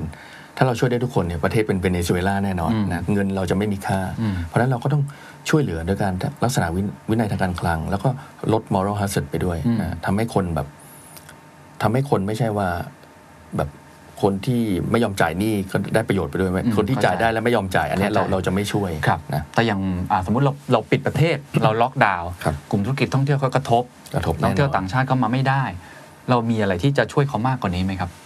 โหนี่ต้องคุยกันมันมัน อืม มีหลายมาตรการก็คุยคุยกันอยู่ ผม อืม ว่ายังไม่สามารถให้คำตอบได้แต่ผมว่าก็อยู่ในที่เราคิดว่า เอ๊ะ แล้วมันเป็นไปได้ไหมถ้า ถ้าเป็น new normal แล้วนักท่องเที่ยวไม่กลับมาสี่ล้านคน อืม คุณจะยังช่วยเขาอีกไหม อืม อันนี้ผมคิดเองนะ อืม ผมคุยกันในทีมยังไม่ได้เป็นมาตรการ แต่เราต้องมาถามตัวเองว่า เราเราสามารถช่วยทุกโรงแรมได้ไหม อืม แล้วมันเป็นได้ไหมว่าสตรัคเจอร์ของโครงสร้างของเศรษฐกิจอาจจะต้องเปลี่ยนไป อืม แทนที่คนที่ไปอยู่ในกลุ่มการท่องเที่ยว ซึ่งเราถ้าเรารู้สึกว่า 40 ล้านคนมันไม่มาแล้วล่ะ ครับ เราจะเป็น 40 ล้านคนอีก 10 ปีเนี่ย ครับ เราจะทำยังไง ใช่ นะฮะ โจทย์ใหญ่ครับ อ่าอ่าก็คือต้องเปลี่ยนโครงสร้างทางเศรษฐกิจ อืม ซึ่งในการเรียนเศรษฐศาสตร์เนี่ อื ย ม คนเขาเรียกว่าเศรษฐศาสตร์คือการเงินเศรษฐศาสตร์คือการเมืองเศรษฐศาสตร์คือ whatever เศรษฐกิจการคลัง ไม่ใช่เศรษฐศาสตร์เศรษฐศาสตร์ที่ถูกต้องเนี่ยวิธีการเรียนคือ incentive เราต้องให้ incentive ที่ถูก ถูก ถูกไหมฮะถ้าเศรษฐกิจเอ่อธุรกิจไหนไปไม่ได้ อืม เราต้องให้อินเซนティブให้เขาย้ายออกไปทำอะไรอื่น อืมอืม นะซึ่งประเทศไทยเนี่ยอินเซนティブผิดมาหลายอันมาก ผมไม่อยากพูดมันหลายนโยบาย อืม นะถ้าพูดเนี่ยมันก็เรื่องยาว ครับ ผมว่าอันเนี้ยประเทศเราเนี่ยต้องมาคิดจริงจัง อืม นะว่าเอ่อธุรกิจไหนที่เราอยากจะสปอร์ต อืม ผมยกตัวอย่าง ครับ ในโครงสร้างแรงงานเราเนี่ยสาคือเกษตรกร เกษตรกรเนี่ยก็คือที่เราเรียนกันตอนเด็กๆก็เป็นกระดูกสันหลังของชาติประเทศไทยต้องเป็นอันดับหนึ่ง อืม แต่ 30%ของแรงงานเนี่ย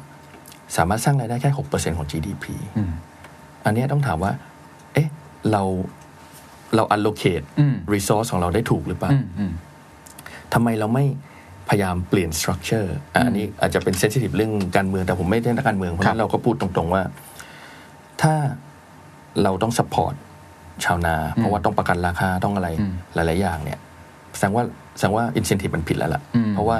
ราคาในตลาดโลกเนี่ยมันบอกเราแล้วว่า คุณไม่ควรทำอันนี้ อืมเข้าใจ นะเหมือนเหมือนก็เหมือนเงินเดือนอะถ้าอันไหนเงินเดือนต่ำคนก็ไม่อยากทำ อืม เพราะฉะนั้นอันไหนเงินเดือนสูงคนก็จะแห่เข้าไป อืม อันนี้เหมือนกันราคาสินค้าเกษตร อืม ถ้ามันต่ำเนี่ยมันแปลว่ามันไม่มีความต้องการ อืม เราควรจะเปลี่ยนพืชไหม หรือเขาจะเปลี่ยนอาชีพไหม อืม ผมยกตัวอย่างอย่างหนึ่งผมจำตัวเลขไม่ได้นะแต่คิดว่าเอ่อประมาณ 0.5%ของแรงงานเนี่ยอยู่ในกลุ่ม medical ครับ แต่ contribute ประมาณ 5%ของ GDP อืม อันเนี้ยมันทำให้เราควรจะฉุกคิดว่าเอ๊ะ อืมอืมอืม เอ๊ะ นี่เรา อืม เรา allocate แรงงานของเราในในที่ถูกที่ถูกจุดหรือเปล่า ครับ นะอันนี้มันเป็นโครงสร้างของเศรษฐกิจ ซึ่งมันผมก็ไม่รู้ว่าเราละเลยหรือเราไม่ได้สนใจ อันนี้ต้องทำระยะยาวเลยนะครั ต้องทำระยะยาว แต่ผมมันก็เปลี่ยนได้ อืม ก็คือถ้าตั้งใจเปลี่ยน อันนี้ผมยกตัวอย่างอังกฤษอังกฤษตอนสมัยเอตีเป็นทัชเชอร์ ครับ ทัชเชอร์เขาเปลี่ยนเลยเขาบอกว่าประเทศเราไม่ควรจะทำเหมืองแล้ว อืม เขาก็ปิดเหมืองเลย อืม แล้วเขาบอกว่าคุณไปทำอย่างอื่น อืม อะไรเงี้ยคือมันแต่มันหักดิบนิดนึงตอนนั้ คน รับ คนก็เกลียดใช่ไหมแต่ว่าเหมือนกันผมว่าในประเทศไทยเนี่ย ไม่ใช่ว่าควรจะยกเลิกเกษตรกรรม แต่อาจจะคิดว่าเอ๊ะเกษตรกรรมที่เราทำมาเป็นร้อยร้อยๆปีเนี่ย อืม มันยังเป็นโมเดลที่ถูกหรือเปล่า อืม เรายังเป็นต้องเรายังจำเป็นจะต้องเป็นที่หนึ่งในการ อืม ส่งออกข้าวหรือเปล่า อืม ทั้งที่ข้าวก็ราคาตกไปเรื่อยๆ แล้วยางเนี่ยไอธุรกิจของเราเนี่ยทำมาเป็นร้อยปีนะทั้งข้าวทั้งยาง อืม อะไรเนี่ยคือ เราอยากเป็นที่หนึ่งแต่ถ้าต้องมาถามว่าตอนเนี้ยดีมานมันดีมานมัน อืม อาจจะ stable แต่สป l y มันเยอะขึ้นเยอะ อืม อินเดียก็ปลูกจีนก็เริ่มปลูก ครับ ไปก็เริ่มปลูก เพราะฉะนั้นเราอาจจะต้องมา revisit ไอเดียเราว่าอ๊ะ เข้าใจ อ่าอย่างเงี้ยเราต้องเปลี่ยนไปเพราะฉะนั้นมันทุกอย่างมันอยู่ที่ incentive มันธุรกิจเหมือนกัน ครับ ธุรกิจการทำโรงแรม อื เนี่ย ม มันอาจจะไม่ใช่ละในตอนนี้ ม เพราะฉะนั้นคนก็ต้องมองว่าเอ๊ะถ้าถ้าเราช่วยไปยังไงเขาก็เจ๊งอยู่ดี อืม คือจะช่วยได้กี่ปีอะ อืม คือต้องถามว่าช่วยกี่ปี อันอันนี้ไม่ใช่เป็นนโยบายของรัฐบาลแต่ ครับ เป็นมุมมองของนักเศรษฐศาสตร์ ครับ เราควรจะช่วยอินดัสทรีที่เราควรจะช่วยที่มันอยู่ได้ด้วยตัวเอง อืม อยู่ช่วยได้แป๊บเดียว temporary อืม targeted นะแล้วมันก็จะค่อยๆ ฟื้น แต่ว่าถ้าช่วยไปแล้วมันเป็นเป็นเขาเรียกอะไร bottomless pit ก็คือบ่อที่มันลึกลงไปเรื่อยๆมันโยนเงินไปไงก็ไม่ไม่เต็ม อืม สัก เข้า ที ใจฮะ อย่างเงี้ยเราจะไม่ควรจะ ครั ช่ บ วย ฟังดูแล้วผม ผมตีความนะหมายความว่าธุรกิจท่องเที่ยวที่มันอาจจะไม่ได้กลับมาแบบเดิม ครับ เหมือนปีที่แล้ว 40 ล้านคนหรือว่าตัวเลขเองก็ตามทีเนี่ยเขาต้องเปลี่ยนวิธีคิด เปลี่ยนอาชีพใช่ไหมฮะ หรือหรือยังไงฮะ หรือว่า เปลี่ยนวิธีคิด หรือว่ารัฐบาลมองว่า อันนี้อาจจะเป็นมุมมองจากคุณบุรีเองก็ได้ อ่าครับ นะว่า มุมมองของผม ว่าไอการที่จะเยียวยาจะช่วยเขาต่ออายุลมหายใจเขาอีกสักสองปี ก็ไม่ได้หมายความว่าการท่องเที่ยวจะกลับมาเหมือนเดิม ใช่ อืม แต่ถ้า 2 ปีเราช่วยไป 2 ปี แล้วในที่สุดเขาก็ไม่รอดอยู่ดี อืม ก็เป็นว่า 2 ปีเนี้ยเราก็เอาเงินภาษีของประชาชนมาทิ้งไป อืม อันนี้ก็ต้องคือมันต้องบาลานซ์ อืม นะว่าเงินภาษีเนี่ยมันมีค่า ครับ เราควรจะลงไปในธุรกิจที่เราอาจจะคิดว่ามันอาจจะไม่ฟื้น อืม หรือเราควรจะเอาเงินเนี้ยไปลงในธุรกิจใหม่ อืม นะอย่างถ้าเกิดว่าเอ๊ะทำไมเราไม่จ่ายเงินให้คนมาเทรนไปเป็นบุคลากรทางสาธารณสุข อืม นะหรือมาทำด้านเป็น medical hub ครับ เป็น wellness จ่ายเงินคนเลยคุณมาเป็นฝึกให้เป็นบุรุษพยาบาล ครับ ฝึกให้มาเป็นนางพยาบาลนะแล้วก็เปิดประเทศเป็นเอ่อ medical center ครับ เปิดเป็น wellness center ที่คนอยากจะมาเกษียณที่นี่ อยากจะมาดูแลรักษาตัวที่นี่ ครับ ผมเห็นฝรั่งหลายคนนะเขาเขาได้เงินเพนชั่นของต่างประเทศ อืม แล้วเขาเลือกมาอยู่เมืองไทย เพราะเมืองไทยเนี่ยมีคนดูแล มีบ้านอย่างดี คือเขาบอกอยู่เมืองนอกเนี่ยสักห้าร้อยปอนด์เนี่ยอยู่ไม่พอ ครับ แต่อยู่เมืองไทยเนี่ยอยู่ค่อนข้างสบาย มีบ้านมีคนดูแลอาหารโอเค อากาศโอเคนะคือคนแก่เขาไม่ชอบอากาศหนาวอากาศหนาวแล้วทรมาน อืม นะเพราะฉะนั้นก็ประเทศไทยก็อาจจะมองตัวเองเป็นด้านนั้นได้ อืม แต่นี่ก็เป็นการท่องเที่ยวเหมือนกันแต่เป็นการท่องเที่ยวอีกแบบหนึ่ง อืม ซึ่งอันเนี้ยมันต้องต้องมีการคิดใหม่ทำใหม่ อืม คือที่ผ่านมาก็เข้าใจเหมือนทุกคนแบบเหมือน gold rush เหมือนทุกคนไปขุดทอง อืม การท่องเที่ยวคือทองคำของประเทศไทยในช่วง 10 กว่าปีที่ผ่าน ครั มา บ สมัยก่อนมีนักท่องเที่ยวประมาณเท่าไหร่ นักท่องเที่ยวจีนตอนนั้น 8 ล้านเอ่อ8แสนคนเมื่อ ค มา รับ 10 กว่าปีก่อน ปีที่แล้ว 11 11 ล้านคน ใช่ 11 12 ล้านคนขึ้นมาเยอะมาก 15 เท่า เพราะฉะนั้นที่ผ่านมาเนี่ยทุกคนก็ปิดหูปิดตาเปิดโรงแรม ใช่ รับนักท่องเที่ยว สะพายมันก็ล้นขึ้นมาเรื่อยๆ อ่สะพายก็ล้นเพราะฉะนั้นตรงนี้ก็ต้องมาคิดแล้วว่าเอ๊ะสะพายที่เราทำมาจะทำอะไรต่อไป อืม อ่ะอันนี้ไม่ได้เกี่ยวกับนโยบายรัฐบาลนะอันนี้เป็นมุมมองของนักเศรษฐศาสตร์ ฮะฮะเข้าใจ คือเศรษฐกิจมันต้องเปลี่ยนเอ่อถ้าในเรื่องของถ้าไปมองตามเศรษฐศาสตร์เขาเรียกว่าเอิ่ม creative destruction อืม นะก็คือการที่มันมีธุรกิจใหม่ๆ ถ้าเราไปเลี้ยงธุรกิจเก่าๆ ที่มันอาจจะผิดละผิด อืม ที่ผิดเวลาเนี่ย อืม มันก็ทำให้ธุรกิจใหม่เกิดขึ้นไม่ได้ ครับ แต่ถ้าเกิดว่าโรงแรมบางแห่งนะมันเกิดเจ๊งไป อืม เอ๊ะมีคนมีไอเดียซื้อมาทำเป็นแบบที่ดูแล ครับ ผู้สูงอายุ อืม อ่าอย่างเงี้ยมันก็ได้เกิดธุรกิจใหม่ ครับ ๆ แต่ถ้าเกิดรัฐบาลก็สปอร์ตโรงแรมนี้ไปเรื่อยๆ โรงแรมก็ไม่เจ๊ง อืม มันก็จะกลายเป็นเหมือนญี่ปุ่น เป็นซอมบี้ อ่าซอมบี้ ถ้าเป็นซอมบี้ตายก็ไม่ตาย ครับ ฟื้นก็ไม่ฟื้น ก็อยู่กันไปอย่างนั้นนะ โอ้โหแต่ฟังแล้วหมดหวังเหมือนกันนะฮะ ผู้ประกอบการที่อาจจะฟังอยู่เรื่องการท่องเที่ยว คือผม ภาค ว่ ภาครัฐภาครัฐ ไผม อง ต้ มองไหมว่าว่าอย่างน้อยเนี่ยต่ออายุหายใจหรืออย่างน้อยให้อิน e n น i v e เขาไปทำอย่างอื่นหรือผมผมผมกำลังมองว่าอย่างน้อยภาครัฐอาจจะต้องมีอะไรบางอย่างมาช่วยประ คือ ค ผ อ ม ง ว่าก็คงต้องมี อืม เอ่อนโยบายช่วยแต่ว่าอันนี้เราผมก็พูดไม่ได้ อืม อันนี้ก็ตามมุมมองของนักเศรษฐศาสตร์เนี่ยผมมองว่าอะไรที่ควรจะเป็น อืม แต่ในโลกของความเป็นจริงเนี่ยมัน ครับ ก็มีหลายอย่างเข้ามา ครับ แต่ถามว่าถ้านักท่องเที่ยวไม่กลับมาเนี่ยเราควรจะทำอะไร อันนี้ต้องตั้งคำถามแล้วถามกันอย่างจริงจัง อืม ถ้านักท่องเที่ยวไม่กลับมา 10 ปีเนี่ย อืมอืมอันนี้ถามผู้ประกอบการ ถ้า เนาะ ถามผู้ประกอบการคุณต้องคิดว่าคุณต้องทำอะไรต่ออ ม นะถึงให้รัฐบาลช่วย 2 ปีแล้วไงคุณก็ไปต่อไม่ได้แล้วคุณจะทำอะไร อืม นะอันนี้ก็ต้องคิดกันก็ผมเห็นก็หลายคนก็คัดลอสแล้วว่าตัดโรงแรม แต่พอได้บอกว่ามันจะไม่ฟื้นนะครับ ผมคิดว่าถ้าถ้าเรามีวัคซีน แต่อันเนี้ยมันก็เป็น question mark อีกว่า อืม วัคซีนจะมาเมื่อไหร่ อืม แล้ววัคซีนจะฉีดให้คน 7,000 ล้านคนทั่วโลกเนี่ยมันใช้เวลาอีกเท่าไหร่ ครับ เพราะฉะนั้นพวกเนี้ยมันไม่ได้มาได้เร็ว มันไม่แน่นอน มันไม่มีความไม่แน่นอน อืม นะแล้วก็ท่านนักท่องเที่ยว แต่เราอาจจะมองว่านักท่องเที่ยวกลับมา รายได้เข้าประเทศเท่าเดิม แต่ว่า ครับ ไม่ได้ได้ทุกคนได้ มันอาจจะถ้าเป็นนักท่องเที่ยวเป็นไฮเอ็น อืม คนที่ได้รับประโยชน์ก็เป็นโรงแรม 5 ดาว 6 ดาว 7 ดาว ครับ แต่โรงแรมที่สร้างมาเพื่อแบ็คแพคเกอร์ อืม นะ เข้าใจ พวก ครับ ฝรั่งที่เข้ามามี อืม แบ็คแพคมาอยู่เกาะสามวันเป็นโฮมสเตย์อย่างเงี้ ครั ย บ มันอาจจะไม่มีดีมาน อืมเข้าใจครับเพราะฉะ คือมัน ก็ อาจจะไม่ได้รอดทุกคน ครับ บางคนคงรอดได้ ก็ต้องไปพิจารณากันต่อฮะ ครับ อ่ะ ผม กลับมาครับ เมื่อกี้เราพูดถึง K-shape ต่อในแง่ของบุคคลธรรมดาทั่ว ๆ ไปนะครับ โดยเฉพาะเศรษฐกิจฐานราก ผมกลับมาดูเม็ดเงินจากภาครัฐ ภายใต้พรกกู้เงิน 1 ล้านล้านบาทนะครับ ผมไม่แน่ใจว่าตัวเลขที่ EIC ทำเนี่ยตรงกับของอาข้อมูลทางการหรือเปล่าเขาบอกว่าใช้ไปแล้วประมาณ 4.92 แสนล้านบาทก็คือประมาณ 5 แสน ครึ่งหนึ่ง อันนี้อันนี้ตัวเลขนี้ถือว่า accurate ไหมครับ คือผมว่าประมาณนี้ผมจำตัวเลขเป๊ะๆไม่ได้ แต่เนี่ยเหลือประมาณ 5 0 0 0 0 0 6 0 0 0 ล้าน โอเค แต่จริงๆ เม็ดเงินที่บอกไปเนี่ยมันเหมือน บางอันเขาเรียกว่าเอียมาร์กไปก็คือขอวงเงินไปแต่ยังไม่ได้ใช้ อ่ะยังใช้ไม่หมดหรืออะไรก็ว่า ย่ง กั เช่ น นเอ่ออะไรนะเราเที่ยวด้วยกัน ครับ ขอไป 20,000 ล้านก็ยังใช้ไม่ถึงยังเหลืออีกค่อนข้างเยอะ ผมถ้าผมจำไม่ผิดหนึ่งในห้ามั้งครับ ใช่ประมาณหนึ่งในห้าก็ยังเหลืออีกสี่สุดสี่ในห้า แต่เราเราต่อให้แล้วเราต่อให้แล้วถูกไหม อ่าต่อในห้าก็คือยังเหลือวงเงิน เพราะว่าจริง ๆ ก็ยังใช้งบประมาณไม่ค่อยยังไม่ได้เยอะ ครับ แล้วเดี๋ยวเรารอดูคนละครึ่งที่เราบัตเจ็ตไว้สามหมื่นล้านจะรู้ว่าใช้เท่าไหร่ อืม แล้วก็เดี๋ยวค่อยๆดูไปเรื่อย ครั ๆ บ แต่ว่าอันนี้ไม่ต้องห่วง ถ้าหมดเมื่อไหร่เอ่อทางทีมเศรษฐกิจคิดว่าถ้ามัน effective เนี่ยเราพร้อมจะเติม ครับ ซึ่งที่ผ่านมาก็ผมเล่าเกรดอันหนึ่ง ฮะ ก็ไปดูดูกันเอ้ยมันมีมาตรการไหนที่ช่วยคนแล้วมันเวิร์กมาก แล้วคนชอบใช้ อืม ปรากฏว่ามาตรการที่คนชอบใช้มาก คือมาตรการที่คนเอาเอาไปที่โรงจโรงรับจำนำ เนาะเหรอฮะ โอ้โหอันนี้แบบใช้ดีมากแล้วคนชอบใช้มาก อ๋อ เอาครกเอาพัดลมเอาอะไรไป อ๋อ แล้วก็วงเงินที่ให้ไปเนี่ยมันมันใช้เต็มเลย อ๋อ เพราะต้องถือว่าเขาเรียกอะไรสถานธนานุบาลหรืออะไร อืม ก็คือโรงรับจำนำเนี่ย อืม ก็ถือว่าดอกเบี้ย ถือว่าราคาถูกดอกเบี้ยไม่แพงมาก อืม และผมว่ามันก็เป็นการช่วย liquidity ครับซึ่งอันเนี้ยผมว่ามันก็เป็นอะไรที่เราก็มาดูว่าอันไหนที่มันเงินเม็ดเงินไปถึงคน ครับ เอ่อคนที่มีความต้องการจริง ครับ นะฮะ ในโครงการทั้งหมดครับเราเที่ยวด้วยกันนะครับเอ่อเรื่องของคนละครึ่งนะครับเติมเงินให้ผู้ถือบัตรสวัสดิการอันนี้ผมไม่นับเรื่องการแจกเงินเนาะ ครับ ช่วยเหลือการจ้างงานเด็กจบใหม่ 2.6 แสนตำแหน่ง แล้วก็ล่าสุดก็คือเรื่องของช็อปดีมีคืนทั้งหมดนี้ คิดว่าให้คะแนนนิดหนึ่งเป็นไงบ้างครับผลที่ทำไป คิดว่าตรงเป้าไหมได้ผลอย่างที่พอใจไหมกระตุ้นช่วยอะไรได้ไหม คือผมว่าถ้าไปดูการท่องเที่ยวเนี่ยมันก็ดีขึ้นนะ อืม แต่ยังถามว่ามันก็ยังเหลืออย่างที่บอกว่าใช้ไปแค่หนึ่งส่วนห้า ครับ เพราะฉะนั้นตรงเนี้ยผมว่ามันก็ต้องปรับปรับอะไรไปให้มันใช้ง่ายขึ้น ครับ อาจจะแบบตอนนี้เขาก็พยายามยืดเวลา อืม นะแล้วก็ยืดไปถึงต้นปีหน้านะฮะ ผมส ซึ่ งสัยนิดนึงว่าทำไมไม่ยืดไปทั้งปีเลยครับ เพราะว่าก็จะก็มีไอเดียของบางท่านก็บอกว่า เอ๊ะเราไม่ควรจะยืดเป็นนานๆเขาจะได้รีบใช้กัน อ๋อ โอเค แบบว่าทุกคนคนไทยรู้สึกว่ามันจะกำลังจะหมดอายุต้องรีบออกมาใช้ โอเค อันนี้ก็บางบางท่านก็พูด แต่ผมก็เออเออก็ไม่เป็นไร แต่นี่เราก็ยืดไปนานแล้ว เพราะตอนแรกเนี่ยจะหมดประมาณถ้าผมจำไม่ผิดตุลา ตุลา ใช่ ตุลาจะหม ผ ด มผมก็สงสัยกับตัวเองว่าเฮ้ยแต่ผมเที่ยวธันวานะ ผมเที่ยวช่วงปลายปี ใช่ใช่ แต่พอยืดมาอีกผมก็งงเอ๊ะแล้วถ้าเกิดคนจะเที่ยวสงกรานต์อีกปีนึงล่ะ มันแต่ว่าอันนี้มุมมองนี้ก็น่าจะยืดต่อไปได้เรื่อยๆมีโอ ก็ กา คื ส อเออถ้ามันถ้างบประมาณยังไม่หมดคืองบประมาณขอไปแล้ว ครับ ถูกปะถ้าใช้ปุ๊บมันยังเหลือมันก็ต่อไปเรื่ อื อย ม ๆเพราะฉะนั้นก็อันนี้มันเป็นไอเดียอยู่แล้ว ครับ ว่าเราก็กระตุ้นเศรษฐกิจก็นักท่องเที่ยวยังไม่มาก็ ค ก รับ ระตุ้นคนไทยแหละไป ครับ เที่ยว แต่ occupancy rate เนี่ยก็เห็นได้เลยว่าตอนช่วงเมษาเนี่ยมันประมาณ 3% ครับ ตอนนี้มันเด้งขึ้นมาประมาณ 30นะในโรงแรม โดยเฉพาะในโรงแรมแถวเอ่อแถวที่ขับรถไปได้ ใช่ ในกรุงเทพเนี่ยไปได้แต่โรงแรมที่ยังขึ้นเครื่องบินไปเนี่ยก็ยัง ครับ ยังไม่ค่อยดีเท่าไหร่ อ่า ก็เดี๋ยวค่อยๆกระตุ้นกัน พาร์ท ไป ที่หนึ่งท่องเที่ยวก็ยังเติมต่อไปได้เรื่อยๆ ครับ อื่นๆนี่ครับ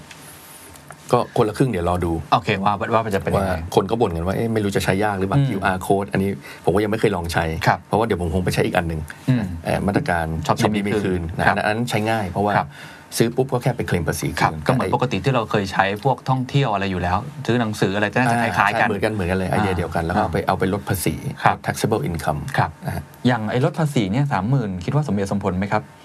ตอนผมเห็นเนี่ยอันนี้ส่วนตัวนะ คนที่เสียภาษีแหม น้อยไปใช่ไหม มากกว่านี้อีกสักหน่อยได้ไหม ก็ก็ตอแร คุยกันยังไงตัวเลขนี้มาจากไหนฮะ ก็ตัวเลขเนี้บาลานซ์ กัน แต่ผมไม่รู้ผมพูดได้ป่ะเพราะว่าผมอยู่ในวงใน ก็คือถ้าเป็นคลังเนี่ยเขาก็อยากจะให้น้อยๆเพราะเขาจะเสียรายได้ อ่าไม่ได้ตามเป้า แต่แต่อย่างผมเนี่ยผมก็คิดในใจทำไมไม่แสนหนึ่งสองแสนคือคุณก็ตั้งลิมิตไปสิ ครับ จริงๆอะผมคิดว่ามันควรจะ depend on ว่ารายได้เราเท่าไหร่ อืม คือยิ่งจ่ายเยอะคุณควรจะได้สิทธิ์ในการลดเยอะ มมอืม แล้วก็ up to let's say up to สองแสนแล้วคุณ ใช่ ได้เท่าไหร่ก็ได้ ใช่ อันนี้มันก็จะไม่กันแต่ก็เขาก็บอกว่ามันก็นะทางข โอเคเข้าใจ แล้ว ครับ ก็ต้องบาลานซ์กันนะ เข้าใจครับ แล้วก็เอ่อ ข ช่ อ ว บ ยๆ คุณ กัน ที่เอามาแชร์ให้ฟังครับเพราะว่าผมว่าน่าอันมาตรการเนี้ยตรงกับ คือตอนแรก คนทำงานเยอะ ตอนแรกเนี่ยให้หมื่นห้าแล้วก็มีคน โอ้โห ขอบอกไม่เอาแล้วอย่างน้อยสามหมื่นก็เลยกลายเป็นสามหมื่นผมก็อ๋อโอเคสามหมื่นก็ยังดี ก็ยังดี นะครับ ฮะ แต่ก็จริงๆก็เราก็อยากได้สักห้าหมื่นหรือแสนหนึ่ง ครับ แต่ว่าก็แคปไว้แสนหนึ่งคนจะใช้ไม่ใช้ก็ไม่เป็นไรแต่อย่างน้อยเม็ดเงินมันลงมา ครับ นะแต่ว่าก็อันนี้มันเป็นแค่ซื้อพวก non durables อืม เอ่ออาจจะซื้อมือถืออะไรก็ได้ คือตอนแรกไอเดียมากกว่านี้อีกว่า ลดเลย เรา เหรอ จะไม่ให้ซื้อพวกเครื่องใช้ไฟฟ้าหรืออะไรที่เงินมันไหลออกนอกประเทศ อ๋อ คือตอนแรกแต่ว่าพอตอนสุดท้ายเคาะออกมาก็กลายเป็นซื้ออะไรก็ได้ ครับ จริงตอนแรกคิดว่าเฮ้ยเราควรจะซื้อของผลิตภัณฑ์ไทยไหม อืม ผลิตภัณฑ์ที่เป็น local content แต่ผมว่ามันคงอาจจะ ซับซ้อนเน อาจจะซับซ้อนเกินไป ใช่ แล้ว ใช่ เอ้ย ซับซ้อน แล้วคุณจะรู้ได้ไงอันไหนทำในเมืองไหนก็เลยอ่ะ ครับ ผมว่ามันมีดีเทลที่ เรานักเศรษฐศาสตร์เราก็อยากให้เงินมันหมุนในประเทศ เข้าใจครับ แต่ถามว่าไอ้คนภาคปฏิบัติเนี่ยมันลำบากเอ้ยอันไหนมันคุริฟายไหน ใช่ ไม่ เพ คุริ ราะบาฟาย งบริษัทจดทะเบียนในประเทศไทยบางทีอะไรไม่อาจจะสับสนได้ หรือบางทีผลิตในไทยเนี่ยเป็นชื่ออ ม ต่างประเทศหมดเลยอะไรเงี้ยเป็นเจ้าของเป็นต่างประเทศก็นี่ก็ลำบากก็เลย ครับ อืม ครับพอพูดถึงเรื่องไอ้ตัวนี้แล้วก็จริง ๆ ก่อนหน้านี้ผมได้ข่าวมา ผมไม่แน่ใจว่ามันมันเอ่อจริงเท็จแค่ไหนนะครับ เรื่องของรถยนต์ อืม เพราะรถยนต์โดนหนักมาก ครับ มากที่สุดนะฮะในปีนี้ ตอนแรกเหมือนจะมีเรื่องของการลดหย่อนภาษีรถยนต์อะไรต่าง ๆ อันนี้มีความชัดเจนไหมครับ คือตอนนี้ก็คุยกันอยู่ อืม เพราะว่าต่างประเทศเขาก็ใช้กัน ครับ นะตอนที่เยอรมันตอนที่ปี 2009เขาก็ตอนนั้นก็ดีมานก็แย่ลง แล้วก็ธุรกิจรถยนต์ก็เป็นธุรกิจหลักของประเทศเยอรมัน อืม เพราะฉะนั้นเขาก็หาทางกระตุ้นโดยการเรียกว่า cash for clunker เอารถเก่ามาแลกรถใหม่ เอาร ครั ถ บ เก่ามาแล้วก็เหมือนได้เป็นเอามาเป็น voucher ครับ จะได้สัก2,500 ยูโรอะไรเงี้ยก็เป็นไอเดียที่ดี อืม แต่ตอนเนี้ยของเราก็เหมือนมีหลายไอเดีย ถ้าถ้าพูดกันก็คือ เราเองก็อยากจะเป็นหับของการจ้างรถ electric car EV electric vehicle เราก็บอกเอ๊ะแล้วจะยังไง อืม เราจะเอารถเก่าไปแลกรถใหม่ แล้วรถใหม่คืออะไร อืม อันนี้คือคำถามคือผมว่าไอเดียมันมีแต่ถามว่า เรายังฟันธงไม่ได้เลยว่าเราจะเป็นศูนย์ EV อืม หรือเรายังจะจะคือตอนนี้มันมีหลายปาร์ตี้อยู่ในประเทศไทย เพราะว่าเราเนี่ยเป็นศูนย์เขาเรียกว่า ICE ใช่ไหม ครับ Internal Combustion Engine เนี่ย อืม เป็นมานานก็คือรถที่เราใช้น้ำมันนะแล้วก็มีคนลงทุนมาเยอะแยะแล้ว ครับ แล้วเขาก็คิดว่า เอ๊ะ ถ้าเราจะเปลี่ยนเป็นศูนย์ EV แล้วคนที่มาลงทุนทำยังไง คือเราก็ต้องมี lead time ให้เขา อืม นะถ้าเกิดเราบอกว่า เอ้ย เราจะเป็น EV หมด เราให้ incentive ไปซื้อ EV คนที่เขามาลงทุนในเมืองไทยเขาก็งงสิอ้าวอ้าวแล้ว แล้วธุรกิจผมละ อืม อะไรอย่างเงี้ย อืม เพราะฉะนั้นเราก็ต้อง balance interest ของทุกฝ่ายผมว่ามันมีความ มันมีความตั้งใจว่าเรารู้ว่าธุรกิจรถยนต์ปีนี้แย่ ครับ การส่งออกก็ไม่ค่อยดี ใช่ นะ ยอดขายในเพิ่งมากระเตื้องขึ้นมาเดือนเดือนเซปเทมเบอร์ขึ้นมา แต่ก็ผมก็มีการคุยกัน แต่คยัรั ง บ ไม่รู้ว่าจะเชฟแอนฟอร์มไหนคือผมว่ารัฐบาลเนี่ยยอมคิดว่าคุ้ม อืม ในการลดภาษี หรือจะเป็นคล้ายๆ เอารถเก่ามาแลกรถใหม่ ซึ่งมันดีกับ pollution ครับ แต่ถามว่ารถเก่าเนี่ยเอาไปทิ้งปุ๊บ แล้วเอาคนมาซื้อรถใหม่ต้องซื้อรถแบบไหนล่ะ อืมเข้าใจ รถแบบไหนได้บ้างจะรถมอเตอร์ไซค์มอเตอร์ไซค์อีวีรถอีวีรถกระบะ อืม ยูโรไฟ อืม รถธรรมดาคือ ก็เดี๋ยวมันก็โดนด่าอีก อืม ช่วยอะไรก็โดนด่าหมด อืม นะก็ก็ต้องระวัง ต้องบาลานซ์ว่าจะ ต้ง เอา บลนซ์ ระยะ ให้ดี สั้นหรือว่ายาวไปเล ใช่ ย แล้วถ้าเรา ในชิงปฏิบัติ ถ้าเราประกาศมาว่าเราจะให้ EV แล้วคนที่ลงทุนในประเทศไทยเราจะคุยกับเขายังไง อืมอืม คือมันต้องบาลานซ์ดีถ้าเราฟันธงไปเลยเหมือนอังกฤษบอกว่า 2030 ทุกรถทุกคันจะเป็น EV ครับ อ่าอย่างงี้ก็เขาก็จะได้นับถอยหลังได้ อืม แต่ตอนนี้ของเราก็แบบว่าเราคนไทยอะนะใจดีก็อ่ะอ่ะอ่ะเดี๋ยวอยู่กันไป โอเค ก็เลยไม่ได้ไม่ได้ฟันธงกันสักที อ่าเพราะว่าแนวทางมันไม่ได้ชัดเจนขนาด ไม่ นั้ ชัด น เจน ด้วย มันก็เลยทำให้การที่เราจะออกกระตุ้นในช่วงนี้ ซึ่งผมเข้าใจนะมันก็มีความลักลั่นกันอยู่ว่าจะเอาทางนู้นเลยไหมหรือตรงนี้ทางไหน ใช่คือ แต่ จริง แต่พูดได้ว่ามีการมอง มีการคุยกันอ่ะมีการคุยกันทุกหลาย ๆ มาตรการ อีกอันหนึ่งที่คุยกันก็คือมาตรการเอ่อพวกการซ่อมบ้าน อืม หรือการทาสีคือก็คุยกันว่ามันก็เป็นการลงทุน ครับ อีกอันหนึ่งซึ่งเป็นไปได้ไหมเราอาจจะเอามาลดหย่อนภาษีได้ ซึ่งก็คุยกัน อืม ระหว่าง BOI คลังอะไรเงี้ย ครับ ก็ผมว่าก็ลองดูว่าในในเศรษฐศาสตร์มันก็วนกันอยู่แค่เนี้ย CIG SME อะไรกระตุ้นได้ อืม นะก็เนี่ยก็ investment ก็ด้านหนึ่งก็คือรถยนต์นะอ่าอีกอันหนึงก็อาจจะเป็นเนี่ยด้านเอ่อพวกตกแต่ง ครับ ออฟฟิศตกแต่งบ้าน ครับ สร้างบ้านอะไรอย่างเงี้ อืมยอาจจะเป็นหนึ่งในไอเดีย ครับ นะครับ ครับอ่ะที่พูดมาเมื่อกี้เป็นในแง่ของการไม่ว่าจะเป็นเร่งการอ่าบริโภคเนาะ ครับ ไม่ว่าจะเป็นเรื่องของอาการที่เราช่วยลดหย่อนภาษี อีกอันหนึงที่จริง ๆ คนก็พูดเยอะนะครับ แล้วก็ผมว่าในต่างประเทศมีโมเดลน่าสนใจเยอะคือการจ้างงาน ครับ นะครับไม่ว่าจะเป็นโคเปหรือในสิงคโปร์นี่แอดวานซ์มาก มีการแมทชิ่งให้ด้วย อ่าอ่ามีมีการให้เงินเพื่อไปเทรนด้วยไปฝึกงานด้วย ครับ นะครับแล้วก็ประกันสังคมของเราที่จ่ายช่วยจ่ายเนี่ยประมาณ 60กว่าเปอร์เซ็นต์70%จบลงแล้ว อืม จบลงแล้วด้วยเนี่ยการว่างงานการจ้างงานซึ่งถือได้ว่าเป็นหัวใจสำคัญอย่างเมื่อกี้ที่พี่บุรินทร์พูดไปตอนต้นเนี่ยรัฐบาลมองว่าต้องทำอะไรเพิ่มต่ออะอย่างจากอันขั้นต้นนี่อ่าช่วยเด็กจบใหม่ 50%ประมาณ 2.6 แสนละเป็นยังไงบ้างฮะตัวเลขจริงเป็นยังไงและหลังจากนี้จะมีอะไรเพิ่มไหม ตัวเลขผมยังไม่เห็นแต่เห็นล่าสุดก็พอมีบ้าง แต่ อืม ยังไม่อยากคอนเฟิร์มตัวเลข เดี๋ยวรอให้ชัดเจนจาก ครับ กระทรวงแรงงานก่อน แต่ผมว่าจริง ๆ ดูการจ้างงานเนี่ยตอนแรกเราคิดว่ามันจะแย่กว่านี้ แต่จริงๆมันดีขึ้น เพราะว่าเศรษฐกิจเริ่มเปิด อืม นะตอนแรกคนที่ไปอยู่ในมาตรการ 75 มาตรการ 35 อะไรเนี่ยมันก็ค่อยๆ กลับเข้าไปอยู่ในระบบแรงงาน ครับ อตอนแรกเราทุกคนจะตกงานเยอะมาก อืม อย่างหลายคนบอกว่าจะตกงาน 2 ล้าน 3 ล้านคนแต่เรายังไม่เห็นตอน ครับ เนี้ยยอดมันคือประมาณ 7 0 0 0 0 0 คน แต่มีคนที่ต้องทำงานเป็นแบบพาร์ทไทม์ ใช่ ก็มีค่อนข้างเยอะ ประมาณสองล้าน อ่า นะครับ แต่ตอนนี้เราก็ยังดูว่าเนี่ยเราก็เลยทางกระทรวงแรงงานเขาก็ทำงาน Job Expo ขึ้นมาวันนี้ที่คุยกัน ครับ ก็มีงานหนึ่งล้านตำแหน่ง โอเค อาจจะตรงบ้างไม่ตรงบ้างก็ก็อย่างน้อยก็ให้รู้ว่าเรามีงานรองรับ อืม คืออันเนี้ยอีกอันหนึ่งที่ คนไทยอาจจะคิดว่าเอ้ยทำไมไม่มีงานทำแต่ ผู้ประกอบการบอกว่างานนะมีเยอะ แต่เด็กไทยเนี่ยเลือกงาน อืม อันเนี้ยค่อนข้างเยอะเพราะว่าเป็นไปได้ไงเรามีแรงงานต่างด้าวเข้ามา 3 ล้าน 4 ล้านคน อืม เขาบอกเป็นงานที่คนไทยไม่ยอมทำกัน อืม อ่ะซึ่งก็โอเคก็มันฟรีคันทรีนะคุณไม่อยากทำก็ไม่เป็นไร อืม เพียงแต่ว่าถ้าจะบอกว่าไม่มีงานทำมันเป็นไปไม่ได้ เพราะมีคนหลายคนเนี่ยอยากเข้ามาทำงานในเมืองไทย เพราะฉะนั้นถ้าคุณบอกคุณไม่มีงานทำเนี่ยมันเป็นไปไม่ได้ เพราะ ครับว่ามันมีงานรองรับอยู่ แต่คุณเลือกจะไม่ทำ ครับ แต่อันนี้ก็ไม่เป็นไรรัฐรัฐบาลก็ให้ช้อย อืม ถ้าคุณไม่ทำงานเราก็มีบัตรสวัสดิการรัฐให้ อืม นะถ้าแต่ถ้าทำงานมันก็มีลักหลั่นกันไป มันก็จะมีงานตั้งแต่เอ่อรายได้ไม่เยอะถึงรายได้เยอะ ครับ ขึ้นอยู่กับความสามารถ อันนี้ ครับ คือต้องบอกว่าตามหลักเศรษฐศาสตร์ยิ่งคุณมีความสามารถสูงคุณก็ได้รายได้สูงไปตามกัน เพราะฉะนั้นเอ่อคนที่บ่นว่าเอ๊ะประเทศไทยไม่มีงานทำคุณก็ต้องดูว่าสกิลตัวเองอะแมทช์กับ อืม สิ่งที่คนต้องการหรือเปล่า อืม จริง ๆ ผมคุยกับพวกบริษัทญี่ปุ่นเลยที่บอกว่าอยากลงทุนในเมืองไทยมาก ขอให้รัฐบาลช่วยเรื่องการศึกษาหน่อย อืม เพราะเขาไม่มีพวก engineer ครับ นะเขาเรียกว่า practical engineer engineer ที่เข้ามาปุ๊บทำงานได้เลยเนี่ย อืม คือมันไม่มีมันขาดถึงแบบเราจะจบ engineer เยอะมากปีละหลายหมื่นคน แต่เข้ามาปุ๊บต้องมาเทรนใหม่หมด แบบไม่เคยจับเครื่องมือ ไม่เคยอยู่ในโรงงานอะไรอย่างเงี้ยเพราะฉะนั้นจริง ๆ ผมว่ามันมันมีคนที่พร้อมจะลงทุน ถ้าถ้าเรามี skill set ของ labor force เราที่มันดี อืม นะอันนี้ก็ต้องค่อยๆปรับกันไป ครับอยากถามจ้างงานต่อเพราะว่าผมเห็นหลาย ๆ โมเดลในต่างประเทศที่น่าสนใจ รวมทั้งปัญหาที่ผมคุยกันมาหลายคนทุกคนจะกลับมาพวกมาเรื่องเนี้ยทุกคน ครับ ว่าเอ่อเมื่อกี้เราพูดกันเนาะตัว K shape ครับ บางธุรกิจไปต่อไม่ได้จริงๆอ่ะก็เข้าใจได้ว่าหลายอย่างมันภาครัฐก็อาจจะแบบโอ้โหดูแลได้ยากจริงๆนะเขาก็ต้องปิดกิจการ ครับ เขาต้องปลดพนักพนักงานออก ก็จะมีคนว่างงานอยู่ เยอะมากที่ไม่ใช่ไม่ใช่แค่เด็กจบใหม่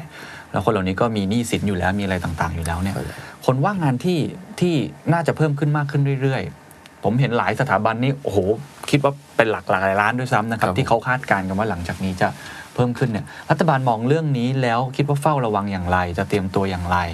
แล้วก็มีมาตรการอะไรที่จะมารองรับ ก็อย่างที่ผมบอกเนี่ยรัฐบาลก็อย่างน้อยขั้นต้นเนี่ยก็เตรียมงานหนึ่งล้านตำแหน่งให้ ก็อย่างน้อยก็มีซัพพลายออกมา ครับ แล้วก็มีการจ้างงานของกลุ่มรัฐวิสาหกิจ อืม นะกลุ่มข้าราชการเอง ครับ กลุ่มราชการนะแล้วก็จะมีพวกมาตรการโคเป อืม ซึ่ง 2 6 0 0 0 0ตำแหน่งที่ผมบอกไป แต่เราคุยกันว่าถ้ามันเงินมันหมดเนี่ยมันคือ happy problem อืม เป็นเป็นปัญหาที่เราอยากมี ถ้ามีคนมาใช้สกีมเรา 2 6 0 0 0 0 คน เราก็พร้อมจะเติมเข้าไปอีก อ๋อพร้อมต่อ พร้อมต่อ เพราะฉะนั้นอย่างที่บอกว่า พร้อมเพิ่มา ตกา พร้อมอะไรหมด วันออฟ อ๋อ ไม่ โอเค ไม่มีมาตรการที่วันออฟเงินเรายังไม่หมดเลยยังมี อืม เรายังไม่ถังแตก โอเค เราพูดอีกทีเรายังมีเงิน โอ ช่วย ยังมีกระสุนอยู่ ปเทศอื่นอีกเยอะมากประเทศเรานี่เดททูจีบีหรือว่าต่ำมาก อืม เรายังกระตุ้นได้อีกเยอะเพราะฉะนั้ อื น ม ไม่ต้องกังวล อืม นะครับ ครับแล้วอย่างไรอีกหนึ่งล้านตำแหน่ง อันนี้ก็เหมือนกัน ถ้าเกิดว่ามีงานมีคนต้องการมากกว่านี้เราก็ยังเพิ่มได้อีกมันทำอะไรได้อีก เท่าได้อีกก็อย่างที่บอกตอนนั้นมีผู้ว่าคนหนึ่งบอกว่าเนี่ยแบบรัฐบาลช่วยได้ไหมบางทีแบบมีงานที่ผมอยากจ้างคน 300 บาท 400 บาทต่อวัน อืม แต่เด็กไทยไม่อยากทำรัฐบาลช่วยเติมให้มันเป็นสักห้าร้อหกร้อยได้ไหม อืม อาจจะมีเด็กมาทำอันนี้เราก็คุยกัน อืม นะก็คือ แทนที่เราจะต้องเอาแรงงานต่างด้าวเข้ามา ไม่ใช่แปลว่าเรา against แรงงานต่างด้าวแต่แปลว่าถ้าแรงงานต่างด้าวอยากเข้ามาสักมันมีงานทำ อืม ถูกไหมแล้วทำไมมันมีอะไรที่ทำให้เด็กไทยไม่อยากทำงาน ครับ อาจจะแบบแรงงานอาจจะต่ำไปนิดนึงเอ่อเป็นไปได้ไหมที่รัฐบาลอาจจะเติมไป อืม ให้ เป็น incentivize ให้เขา อืม มาทำงานเหล่านี้ อืม นะครับ อืมเพราะฉะนั้นตรงนี้ก็ต้อง เพ ลองราะฉะนั้น ดู ไม่ต้องกังวลว่า ครับ เราเราไม่ทอดทิ้งคนไทย เราเราเชื่อว่าถ้าคนตกงานเยอะๆเนี่ยมันจะเป็นแผลเป็นมันจะเป็นปัญหาสังค ใช่ มมันจะเป็นอะไรเพราะฉะนั้นตรงเนี้ยอันนี้เป็น priority ในหนึ่งอัน เรามองเห็น ใกสร้าง อยู่ งาน อืม มองเห็นอยู่เราก็จับตามองตลอด อันนี้เป็นเรื่องที่ท่านรองนายกให้ความสำคัญมาก และท่านนายกเองก็ให้ความสำคัญทุกคนให้ความสำคัญหมด อืม เพราะว่าถ้าคนตกงานเนี่ยมันมันห่อเหี่ยวนะ อืม มันแบบว่ามันแบบอยู่ไปวันๆอะไร ครับ ผมว่าอย่างน้อยมีงานทำงานอาจจะไม่ได้เอิฟเฟกตีฟมาก นะอาจจะแบบไปถึงไปกอสซิบกับเพื่อนๆมันก็มีสังคม อืม นะมันก็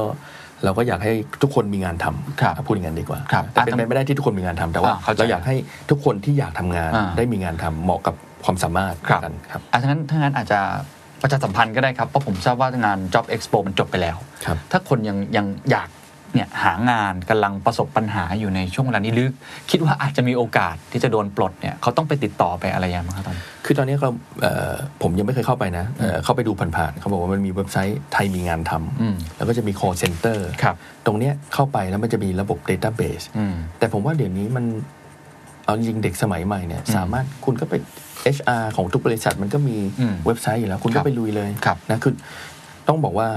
ทุกคนเราต้องขนขวายต้องพยายาม คือจะให้งานมันวิ่งมาหาเราเป็นไปไม่ได้ ครับ ทุกคนต้องวิ่งไปหางาน อืม นะอาจจะต้องสมัครเป็น 10บสแห่งกว่าจะได้งาน อืม อันนี้ก็ต้องเด็กก็ต้องพยายาม ครั น้ บ องก็ต้องพยายามนะครับ ช่วยๆกัน ครับเข้าใจครับแล้วก็ถ้าเกิดอยากสนใจเรื่องมาตรการภาครัฐที่ออกมาก็คือไทยมีงานทำนะครับ ลองเข้าไปดูได้นะครับอ่ะผมพูดมาทั้งหมดแล้ว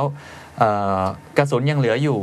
มองอะไรหลังจากนี้อีกเมื่อกี้พูดเรื่องรถหนี้ไปนิดนึงแล้ว มีมุมไหนอีกครับที่ผมว่ามันต้องมีมุมพิสดารบ้างแหละ จ มุม ริงๆ ที่ เนี่ยนะตอนนี้อย่างที่อย่างที่เคนบอก ฮะ ว่าตอนเนี้ยนักเศรษฐศาสตร์ถ้าจะฉีกตำรา อ่า หรือว่าลองอะไรใหม่ ครับ ซึ่งตอนเนี้ยมันมี 2 ไอเดีย ครับ ที่กำลังคุยกัน อืม ก็คือ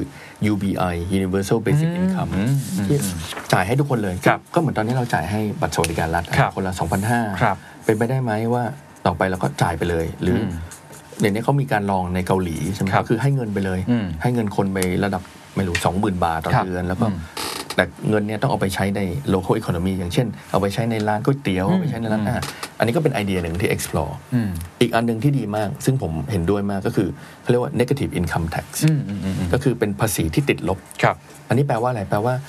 ตอนนี้เนี่ยในประเทศไทยเนี่ยเราเซว่าเรามีคนประมาณ 70 ล้านคน ครับ มีคนที่ยื่นภาษีเนี่ย11 ล้านคน อืม มีคนที่จ่ายจริงเนี่ยไม่ถึง 4 ล้าน อืม แล้วประเทศมันจะอยู่ยังไง ใช่ ถูกไหมเพราะว่าหลาย ๆ คนเนี่ยที่เรารู้จักกันเนี่ยมันไม่เคยจ่ายภาษีเลย ทั้งที่มันเงินเดือนเยอะกว่าเราหรืออะไรเงี้ยรวยกว่าเรา ผม อะ เนี่ยจ่ายมาจนแบบเจ็บปวดมาก ผมก็จ่ายเจ็บปวดมาก ฟุตบาทยังไม่ดีเลยผม ผมก็บ่นจ่ายไปเพื่ออะไรอ่ะ anyway แต่ว่านี่แหละ อันเนี้ยถ้าเราสามารถดึงให้ทุกคนเข้ามาได้ อืม แต่ว่าเราจะดึงเข้ามาได้เศรษฐศาสตร์อีกแล้วมันต้อง incentive ใช่ ต้องดึงต้องมีแรงจูงใจให้ ใช่ เขาอยากเข้ามา เพราะฉะนั้นในต่างประเทศเนี่ยเขาบอกว่าให้ทุกคนมายื่นภาษี แม้ว่าคุณจะรายได้ถึงหรือไม่รายได้ถึง อืม คุณยื่นมาเถอะแต่ถ้ารายได้คุณน้อยไปแทนที่คุณจะเสียภาษี คุณจะได้ภาษีเป็นติดลบ ภาษีติดลบแปลว่าอะไรคุณจะได้เงินเข้ามา ก็คือแปลว่าสมมติว่าคุณยื่นภาษีไปเงินเดือนคุณแค่หมื่นหนึ่ง ฮะ แล้วเขาคิดว่า minimum living standard คุณควรจะมีสองหมื่น อ๋อ เราจะเติมให้ โอ้โห อันนี้ก็จะเป็นแรงจูงใจให้มายื่นกันหมดเลยนะ มายื่นภาษีทุกคนควรจะยื่นภาษีจริงๆมันเป็น ผมว่าประเทศไทยประเทศเดียวมันที่ทุกคนไม่เป็นต้องยื่นภาษีแต่เมืองนอกเนี่ยคุณจะมีไม่มีคุณต้องยื่นภาษี อื มันเป็นหน้าที่ ครับ เพราะฉะนั้นปัญหาของเราคือเราไม่มี Data อืม ที่อังกฤษเนี่ยเขาบอกเลย คุณยื่นภาษีมาเขาเห็นเลยว่า income คุณประมาณเท่าไหร่ ครับ แล้วพอช่วงนี้คุณตกงานเขาก็เอ่อให้เงินช่วยเหลืออ ม ที่มันพอเหมาะพอสม อืม นะหรือเขาบอกคนนี้จ่ายภาษีมาตลอด อืม ช่วงนี้เจอโควิด ไม่มีเงิน เราก็จะช่วยคนนี้ อืม แต่ปัญหาของประเทศไทยคือจำได้ไหมตอนที่เราจะจ่ายเงินเยียวยา ครับ ที่จะให้ 5,000 บาทเนี่ยมันเราไม่มีข้อมูล ใช่ คือปัญหาของเราคือ คนไทยไม่เคยยื่นภาษี อืม แล้วเราจะรู้ว่าคุณทำอาชีพอะไร ทุกคนก็มาขอกันหมดนะ อืม เวลาให้เงินเนี่ยทุกคนอยากขอหมดทุกคนเดือดร้อนกันหมดแล้ว ครับ เราจะแยกไงว่าเฮ้ยคุณเป็นคนที่เดือดร้อนจริง ครับ ๆกับคนที่แบบคุณแกล้งเดือดร้อน ครับ ที่เขาบอกว่ามีคนที่ออกมาในเว็บที่แบบว่าไปเอาเงิน 5,000 บาท แล้วก็เหมือน ใช่ มาซื้อของ ใช่ ซื้อมือโทรศัพท์ อย่างเงี้ยเราไม่ต้องการเราต้องการช่วยคนที่ลำบากจริง ครับ ๆแต่ถ้าเราไม่มีข้อมูลเนี่ยมันก็ลำบาก ครับ แต่ตอนนี้น่าจะมีเยอะนะครับ ตอนนี้เริ่มมีเยอะตอนนี้เริ่มมีเยอะตอนนี้ สิบสี่เริ่มมีเยอะ ล้านคน แล้วก็อีกหลาย ๆ กลุ่มที่เนาะเกษตรกรกลุ่มเปราะบางที่ที่ลง ใช่ ทะเบียน ใช่ มาในช่วงเนี้ยผมว่าเป็นโอกาสที่ดีมากบางค ใช่ น ใช่ บอก เป็นโอกาสที่เราเก็บ เอ่อ Data ได้เยอะเลย ใช่เรานี่เป็นประเทศบิดาแห่งการลงทะเบียนนะเราลงทะเบียนกันเก่งจริงๆฮะหลังจากนี้คิดว่าคงจะไม่ต้องลงทะเบียนเยอะแล้วเพราะว่าเรามีตัวเลขเยอะแล้ว หวังว่านะ แต่นี่คือสองสองไอเดียที่มีการพูดพูดกันจริง ๆ ในที่ประชุม คืออันนี้เป็นไอเดียที่ explore แต่ว่ามันเป็นไอเดียของที่มันค่อนข้าง advance ครับ งประเทศก็ยังไม่เคยใช้ อืม แต่เราก็มองว่าเอออย่างผมมองเป็นนักเศรษฐศาสตร์เราก็ชอบมองไอเดียใหม่ อืม อะไรที่มันช่วยประเทศได้เนี่ยผมว่ามันดี แต่ในที่สุดเนี่ยที่สำคัญที่สุดของประเทศก็คือโครงสร้าง ครับ ของเศรษฐกิจ อืม เราต้องมานั่งคิดกันจริงจังๆว่าประเทศเราจะไปต่ออยังไง ตอนเนี้ยประเทศเราสังคมเข้าสูงอายุ ครับ ใช่ เพราะฉะนั้นแรงงานก็จะน้อยลง อืม เพราะฉะนั้นเราก็ต้องเปลี่ยนเป็นถ้าจะเป็นงานผลิต เป็นงานเกษตรกรรม ครับ เปลี่ยนมาเป็นบริการได้ไหม อืมอืม เปลี่ยนไปเป็นงานที่มัน high tech high value added ได้ไหม หรืออีกด้านหนึ่งถ้า ถ้าประเทศเขาเจอแบบนี้ สิ่งที่เขาทำก็คือเปิดประเทศเลย อืม เอาคนมาเยอะ อืมอืม ประเทศที่มี aging population สิ่งที่เขาทำได้ก็คือ เอาแรงงานเข้า เอา มา แรงงานเข้ามาให้มันมี immigration เข้า ครั มา บ แรงงาน quality แรงงานเซกเตอร์ไหนแต่เราก็ต้องทำให้ประเทศมันน่าอยู่ด้วยถูกไหม ฮะถูกครับ เอาคนที่ก่อนหน้านี้เป็นนักเศรษฐศาสตร์มองจากคนภายนอกเข้ามาจากภาครัฐ ครับ ตอนนี้พอเข้าไปทำงานจริง ๆ ประมาณ 2 เดือนผมเชื่อว่าคงเจอความท้าทาย วัฒนธรรมที่ไม่เหมือนกันอะไรก็ว่ากันไป ผมผมอยากรู้ว่าในที่ประชุมเนี่ยนอกจากระยะสั้นมองระยะยาวอย่างเมื่อกี้ที่พูดคุยกัน ครับ เราคุยกันเยอะเราอยากเป็น medical hub อืม อยากเป็นเรื่อง health center ครับ เราอยากจะเป็นเรื่องอาอาหารที่ value added มากขึ้น ทีมข้างในคุยกันยังไงฮะเราคิดว่ามันมีวิชั่นแบบนี้ไหมคือผมคุยกับหลายท่านก็จะบอกว่า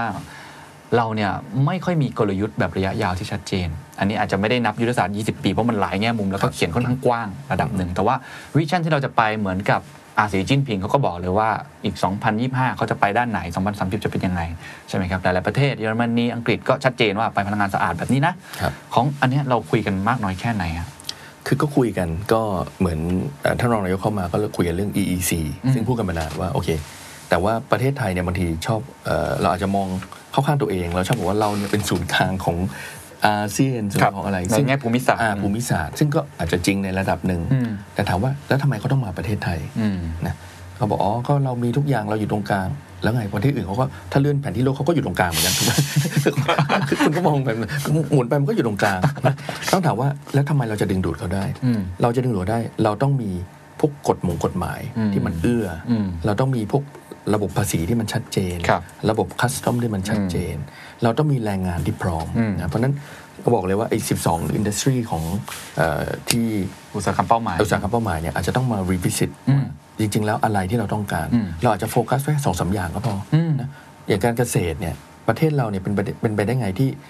น้ำเยอะขนาดนี้น้ำท่วมตลอดเวลา แต่มีเกษตรกรไม่มีน้ำ อื ใช้ มภัยแล้งอ่า อ่าเพราะอะไรเพราะว่าเราไม่สามารถเอาสิ่งที่มันมี access แล้วก็เก็บไว้ได้ ไม่สามารถ store ได้เพราะฉะนั้นตรงนี้เราต้องมีการจัดการน้ อืม ำนะก็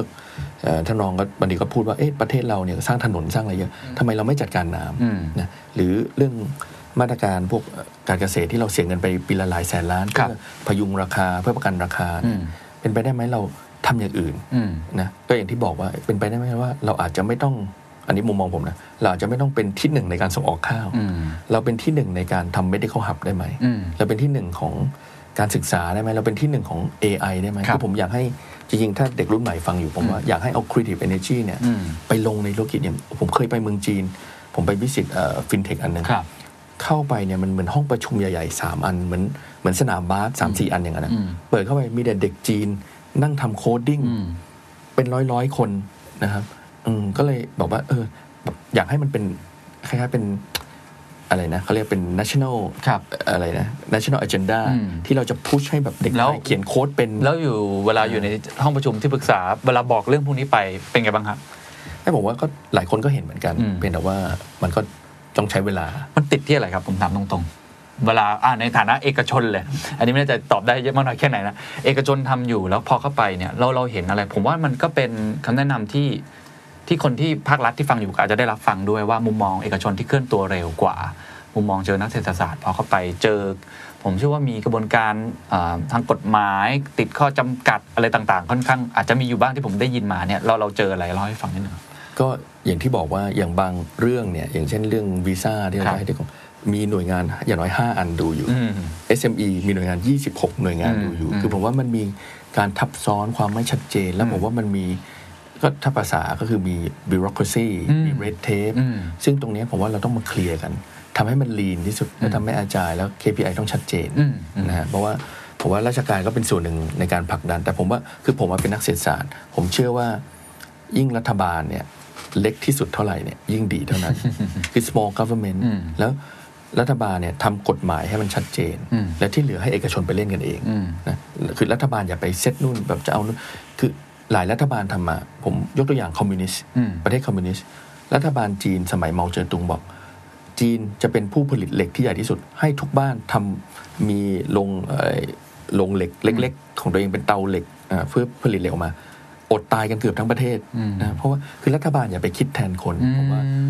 คือรัฐบาลให้อินเซนティブที่ถูกต้อง อืม เดี๋ยวคนทำเอง อืม แต่เนี่ยกลับบังคับว่าทุกคนต้องมีโรงเหล็กเล็ก อืม ๆ แล้วมันไม่มี economy of scale อืมอืม อดตายกันที่เขาเรียกว่า great leap forward leap leap ไปปุ๊บตกเหวไปเล อ๋ ย อ นะตายไป 20-30 ล้านคน อ่า ประเทศคอมมิวนิสต์แพลนนู่นแพลนนี่ก็ไม่เวิร์ก อืม คือในสุดคนเราเนี่ย ในในหลักเศรษฐศาสตร์นะคนเราต้องมี incentive ที่เอ่อถ้าหนังสือหน้าแรกของเอ่อของอดัมสมิธ ครับ นะ The Wealth of Nation พูดถึง invisible hand อืมใช่ใช่มือที่มองไม่เห็น invisible hand เป็นมือที่มองมันคือ incentive อืม พอคนได้รับอินเซนティブที่ถูกต้องคนจะไปจัดการเอง อืม เหมือนกันเราเราอาจจะถ้าเราอยากได้ไอโคดดิ้งปุ๊บ เราก็ให้เงินเดือนสิแล้วบอกคุณจบ Academy นี้มาคุณมีงานรับรอง อืม อย่างเงี้ยมันเป็นอินเซนティブที่ถูกต้อง อืมแต่ไม่ใช่แบบว่าทุกคนไปทำโคดดี้กันหมด อ่าแต่ว่าโดยไม่ได้มีอะไรรองรับ อืม อย่างเงี้ยคือเราต้องคิด แต่ผมก็พูดแบบไอเดียลิสต์นะครับบางทีมันเอ่อเราดูเอ้ยมันดูควรจะง่าย อืม แต่บางทีทำไมมันไม่ง่าย อันนี้เราก็เราค่อยๆปรับกันไป ผมว่า ครับ ถ้าอย่างน้อยมีเรามีเอ่อ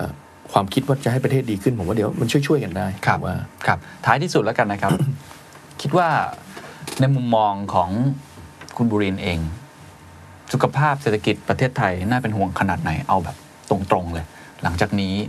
แล้วเตรียมตัวกันยังไงดีฮะ นักธุรกิจหลายคนฟังอยู่ ผู้ประกอบการหลายคนฟังอยู่ ก็ต้องพูดตรงๆช่วงนี้ข่าวร้ายเยอะ หรือว่าข่าวที่อาจจะทำให้เราไม่สบายใจค่อนข้างเยอะนะครับอาจจะให้คำแนะนำนิดนึงครับ ผมเคยเปรียบเทียบบอกว่าสมัยก่อนตอนเราเจอเอ่อวิกฤตเศรษฐกิจตอนปี 97 ตอนต้มยำกุ้งเนี่ยตอนนั้นเราเหมือนเป็นคนหนุ่มสาว อืม แต่นั้นวิกฤตนั้นหนักมาก มันแต่ว่าพอเจอไปปุ๊บเราฟื้นได้เร็ว ครับ นะเพราะว่าตอนนั้นเนี่ยประเทศเราก็ได้ดีมานจากต่างประเทศมาช่วย อืม แต่คราวเนี้ยเราเหมือนเป็นคนที่มีอายุเยอะหน่อย โดนโควิดเนี่ยเหมือนโดนก้อนหินมาทุบหัว อืม แต่ตรงเนี้ยเราฟื้นละฟื้นจากโควิดละแต่ว่ามันเป็นคนแก่ เพราะฉะนั้นมันก็จะไม่ค่อยมีไดินามิก เพราะฉะนั้นเศรษฐกิจต่างๆเนี่ยมันก็จะมีความมันก็จะมีความหนืดในการไปคือ ต่อให้ไม่มีโควิดเนี่ยเราก็จะโตประมาณ 2% 3%เพราะฉะนั้นเราก็ต้องเปลี่ยนอย่างที่ผมบอกว่าถ้าเราไม่เปลี่ยนโครงสร้างของประเทศเนี่ย อืม มันไม่มีทางที่เราจะกลับไปโต 5% 6% อืม เพราะฉะนั้นตรงเนี้ยเราต้องเรียกว่าคล้ายๆไขล็อก อืม ปลดล็อก อืม นะเอากุญแจเข้ามา อย่างเช่น แรงงานที่อยู่ในภาคเกษตรอันล็อกเขาได้ไหม อืม ให้เขาทำอะไรที่มันแบบมีรายได้มากขึ้นเป็น national agenda อืม อย่างเงี้ยมันถึงจะทำได้แต่ถ้าเราปล่อยไปเรื่อยๆเนี่ยมันก็จะค่อยๆซึมไป ครับ นะเพราะอย่างอย่างถ้าเราดูจากง่ายๆนะประเทศที่เข้าสู่สังคมสูงวัยเนี่ยจะมีเงินสดเยอะ จะเห็นได้ไหมครับว่าคุณเคนอาจจะดูเงินฝากของเราที่อยู่ในบัญชีธนาคารที่แต่ก่อนดอกเบี้ย2% 3%ของรัฐบาล แต่เวลาไปฝากเงินมันได้แค่ 50 ตังค์ อืม เพราะว่าอะไร เพราะว่ามันมีเงินอยู่ในระบบเยอะ คนแก่ฝากเงินเยอะ อืม แต่ไม่มีการเอามาใช้ ไม่มีการลงทุน ครับ เพราะฉะนั้นประเทศเราต้องการอะไร ต้องการการลงทุน ต้องการการปรับโครงสร้างใหม่ อืม นะต้องการให้เอาเงินพวกเนี้โมบิลไลซ์ออกมา เอามาใช้ในธุรกิจที่มันสร้าง value added ให้กับประเทศ อืม เพราะฉะนั้นตรงนี้ก็เราก็ต้องคิดว่าเอ๊ะการท่องเที่ยวใช่หรือเปล่า อืม นะการเกษตรใช่หรือเปล่า การเกษตรแบบเดิมๆนะผมไม่ได้ว่าการเกษตรไม่ดี ครับ แต่การเกษตรแบบ smart farming ทำได้ไหม อืม นะคนไทยเก่งพวก creative นะครับทำพวกวิดีโอทำพวก editing เนี่ยเรามาเปลี่ยนเป็นหับตรงนี้ไหม อืม นะอย่างฟิลิปปินส์เขาทำเป็น call center อินเดียทำเป็น call center ทำไมเราไม่ฝึกตรงนี้คือมันมีหลายธุรกิจมากที่เราทำได้ อืม นะครับ ครับ อันนี้ก็อาจจะฝากไว้ ครับ นะก็บอกว่าไม่ได้น่ากังวลมาก แต่ก็เป็น สรุปแล้วไม่ได้น่ากังวลแต่คนแก่ ไม่ได้คนแก่ จะโดน ก็จะจะทุบ แต่ตรงเนี้ยโด นทุบไปแล้ว แต่หายไปแล้ว คือตอนเนี้ยเราฟื้นจากโควิ อ่ะ ด อย่างน้อยเราฟื้นแล้ว เราฟื้นแล้ว แต่ว่าสภาพคนแก่ก็คือจะไปเรื่อยๆ ถ้าไม่มีอะไรใหม่ ๆ เข้ามาเนี่ย อืม ก็จะทรงๆไว้เรื่อยๆ อืม นะเพราะฉะนั้นเราต้องคิดใหม่ทำใหม่ ครับ ช่วยกัน อืม นะครับ ครับขอบคุณคุณบุรินทร์วันนี้มากนะครับ สวัสดีครับ ครับผมขอบคุณครับ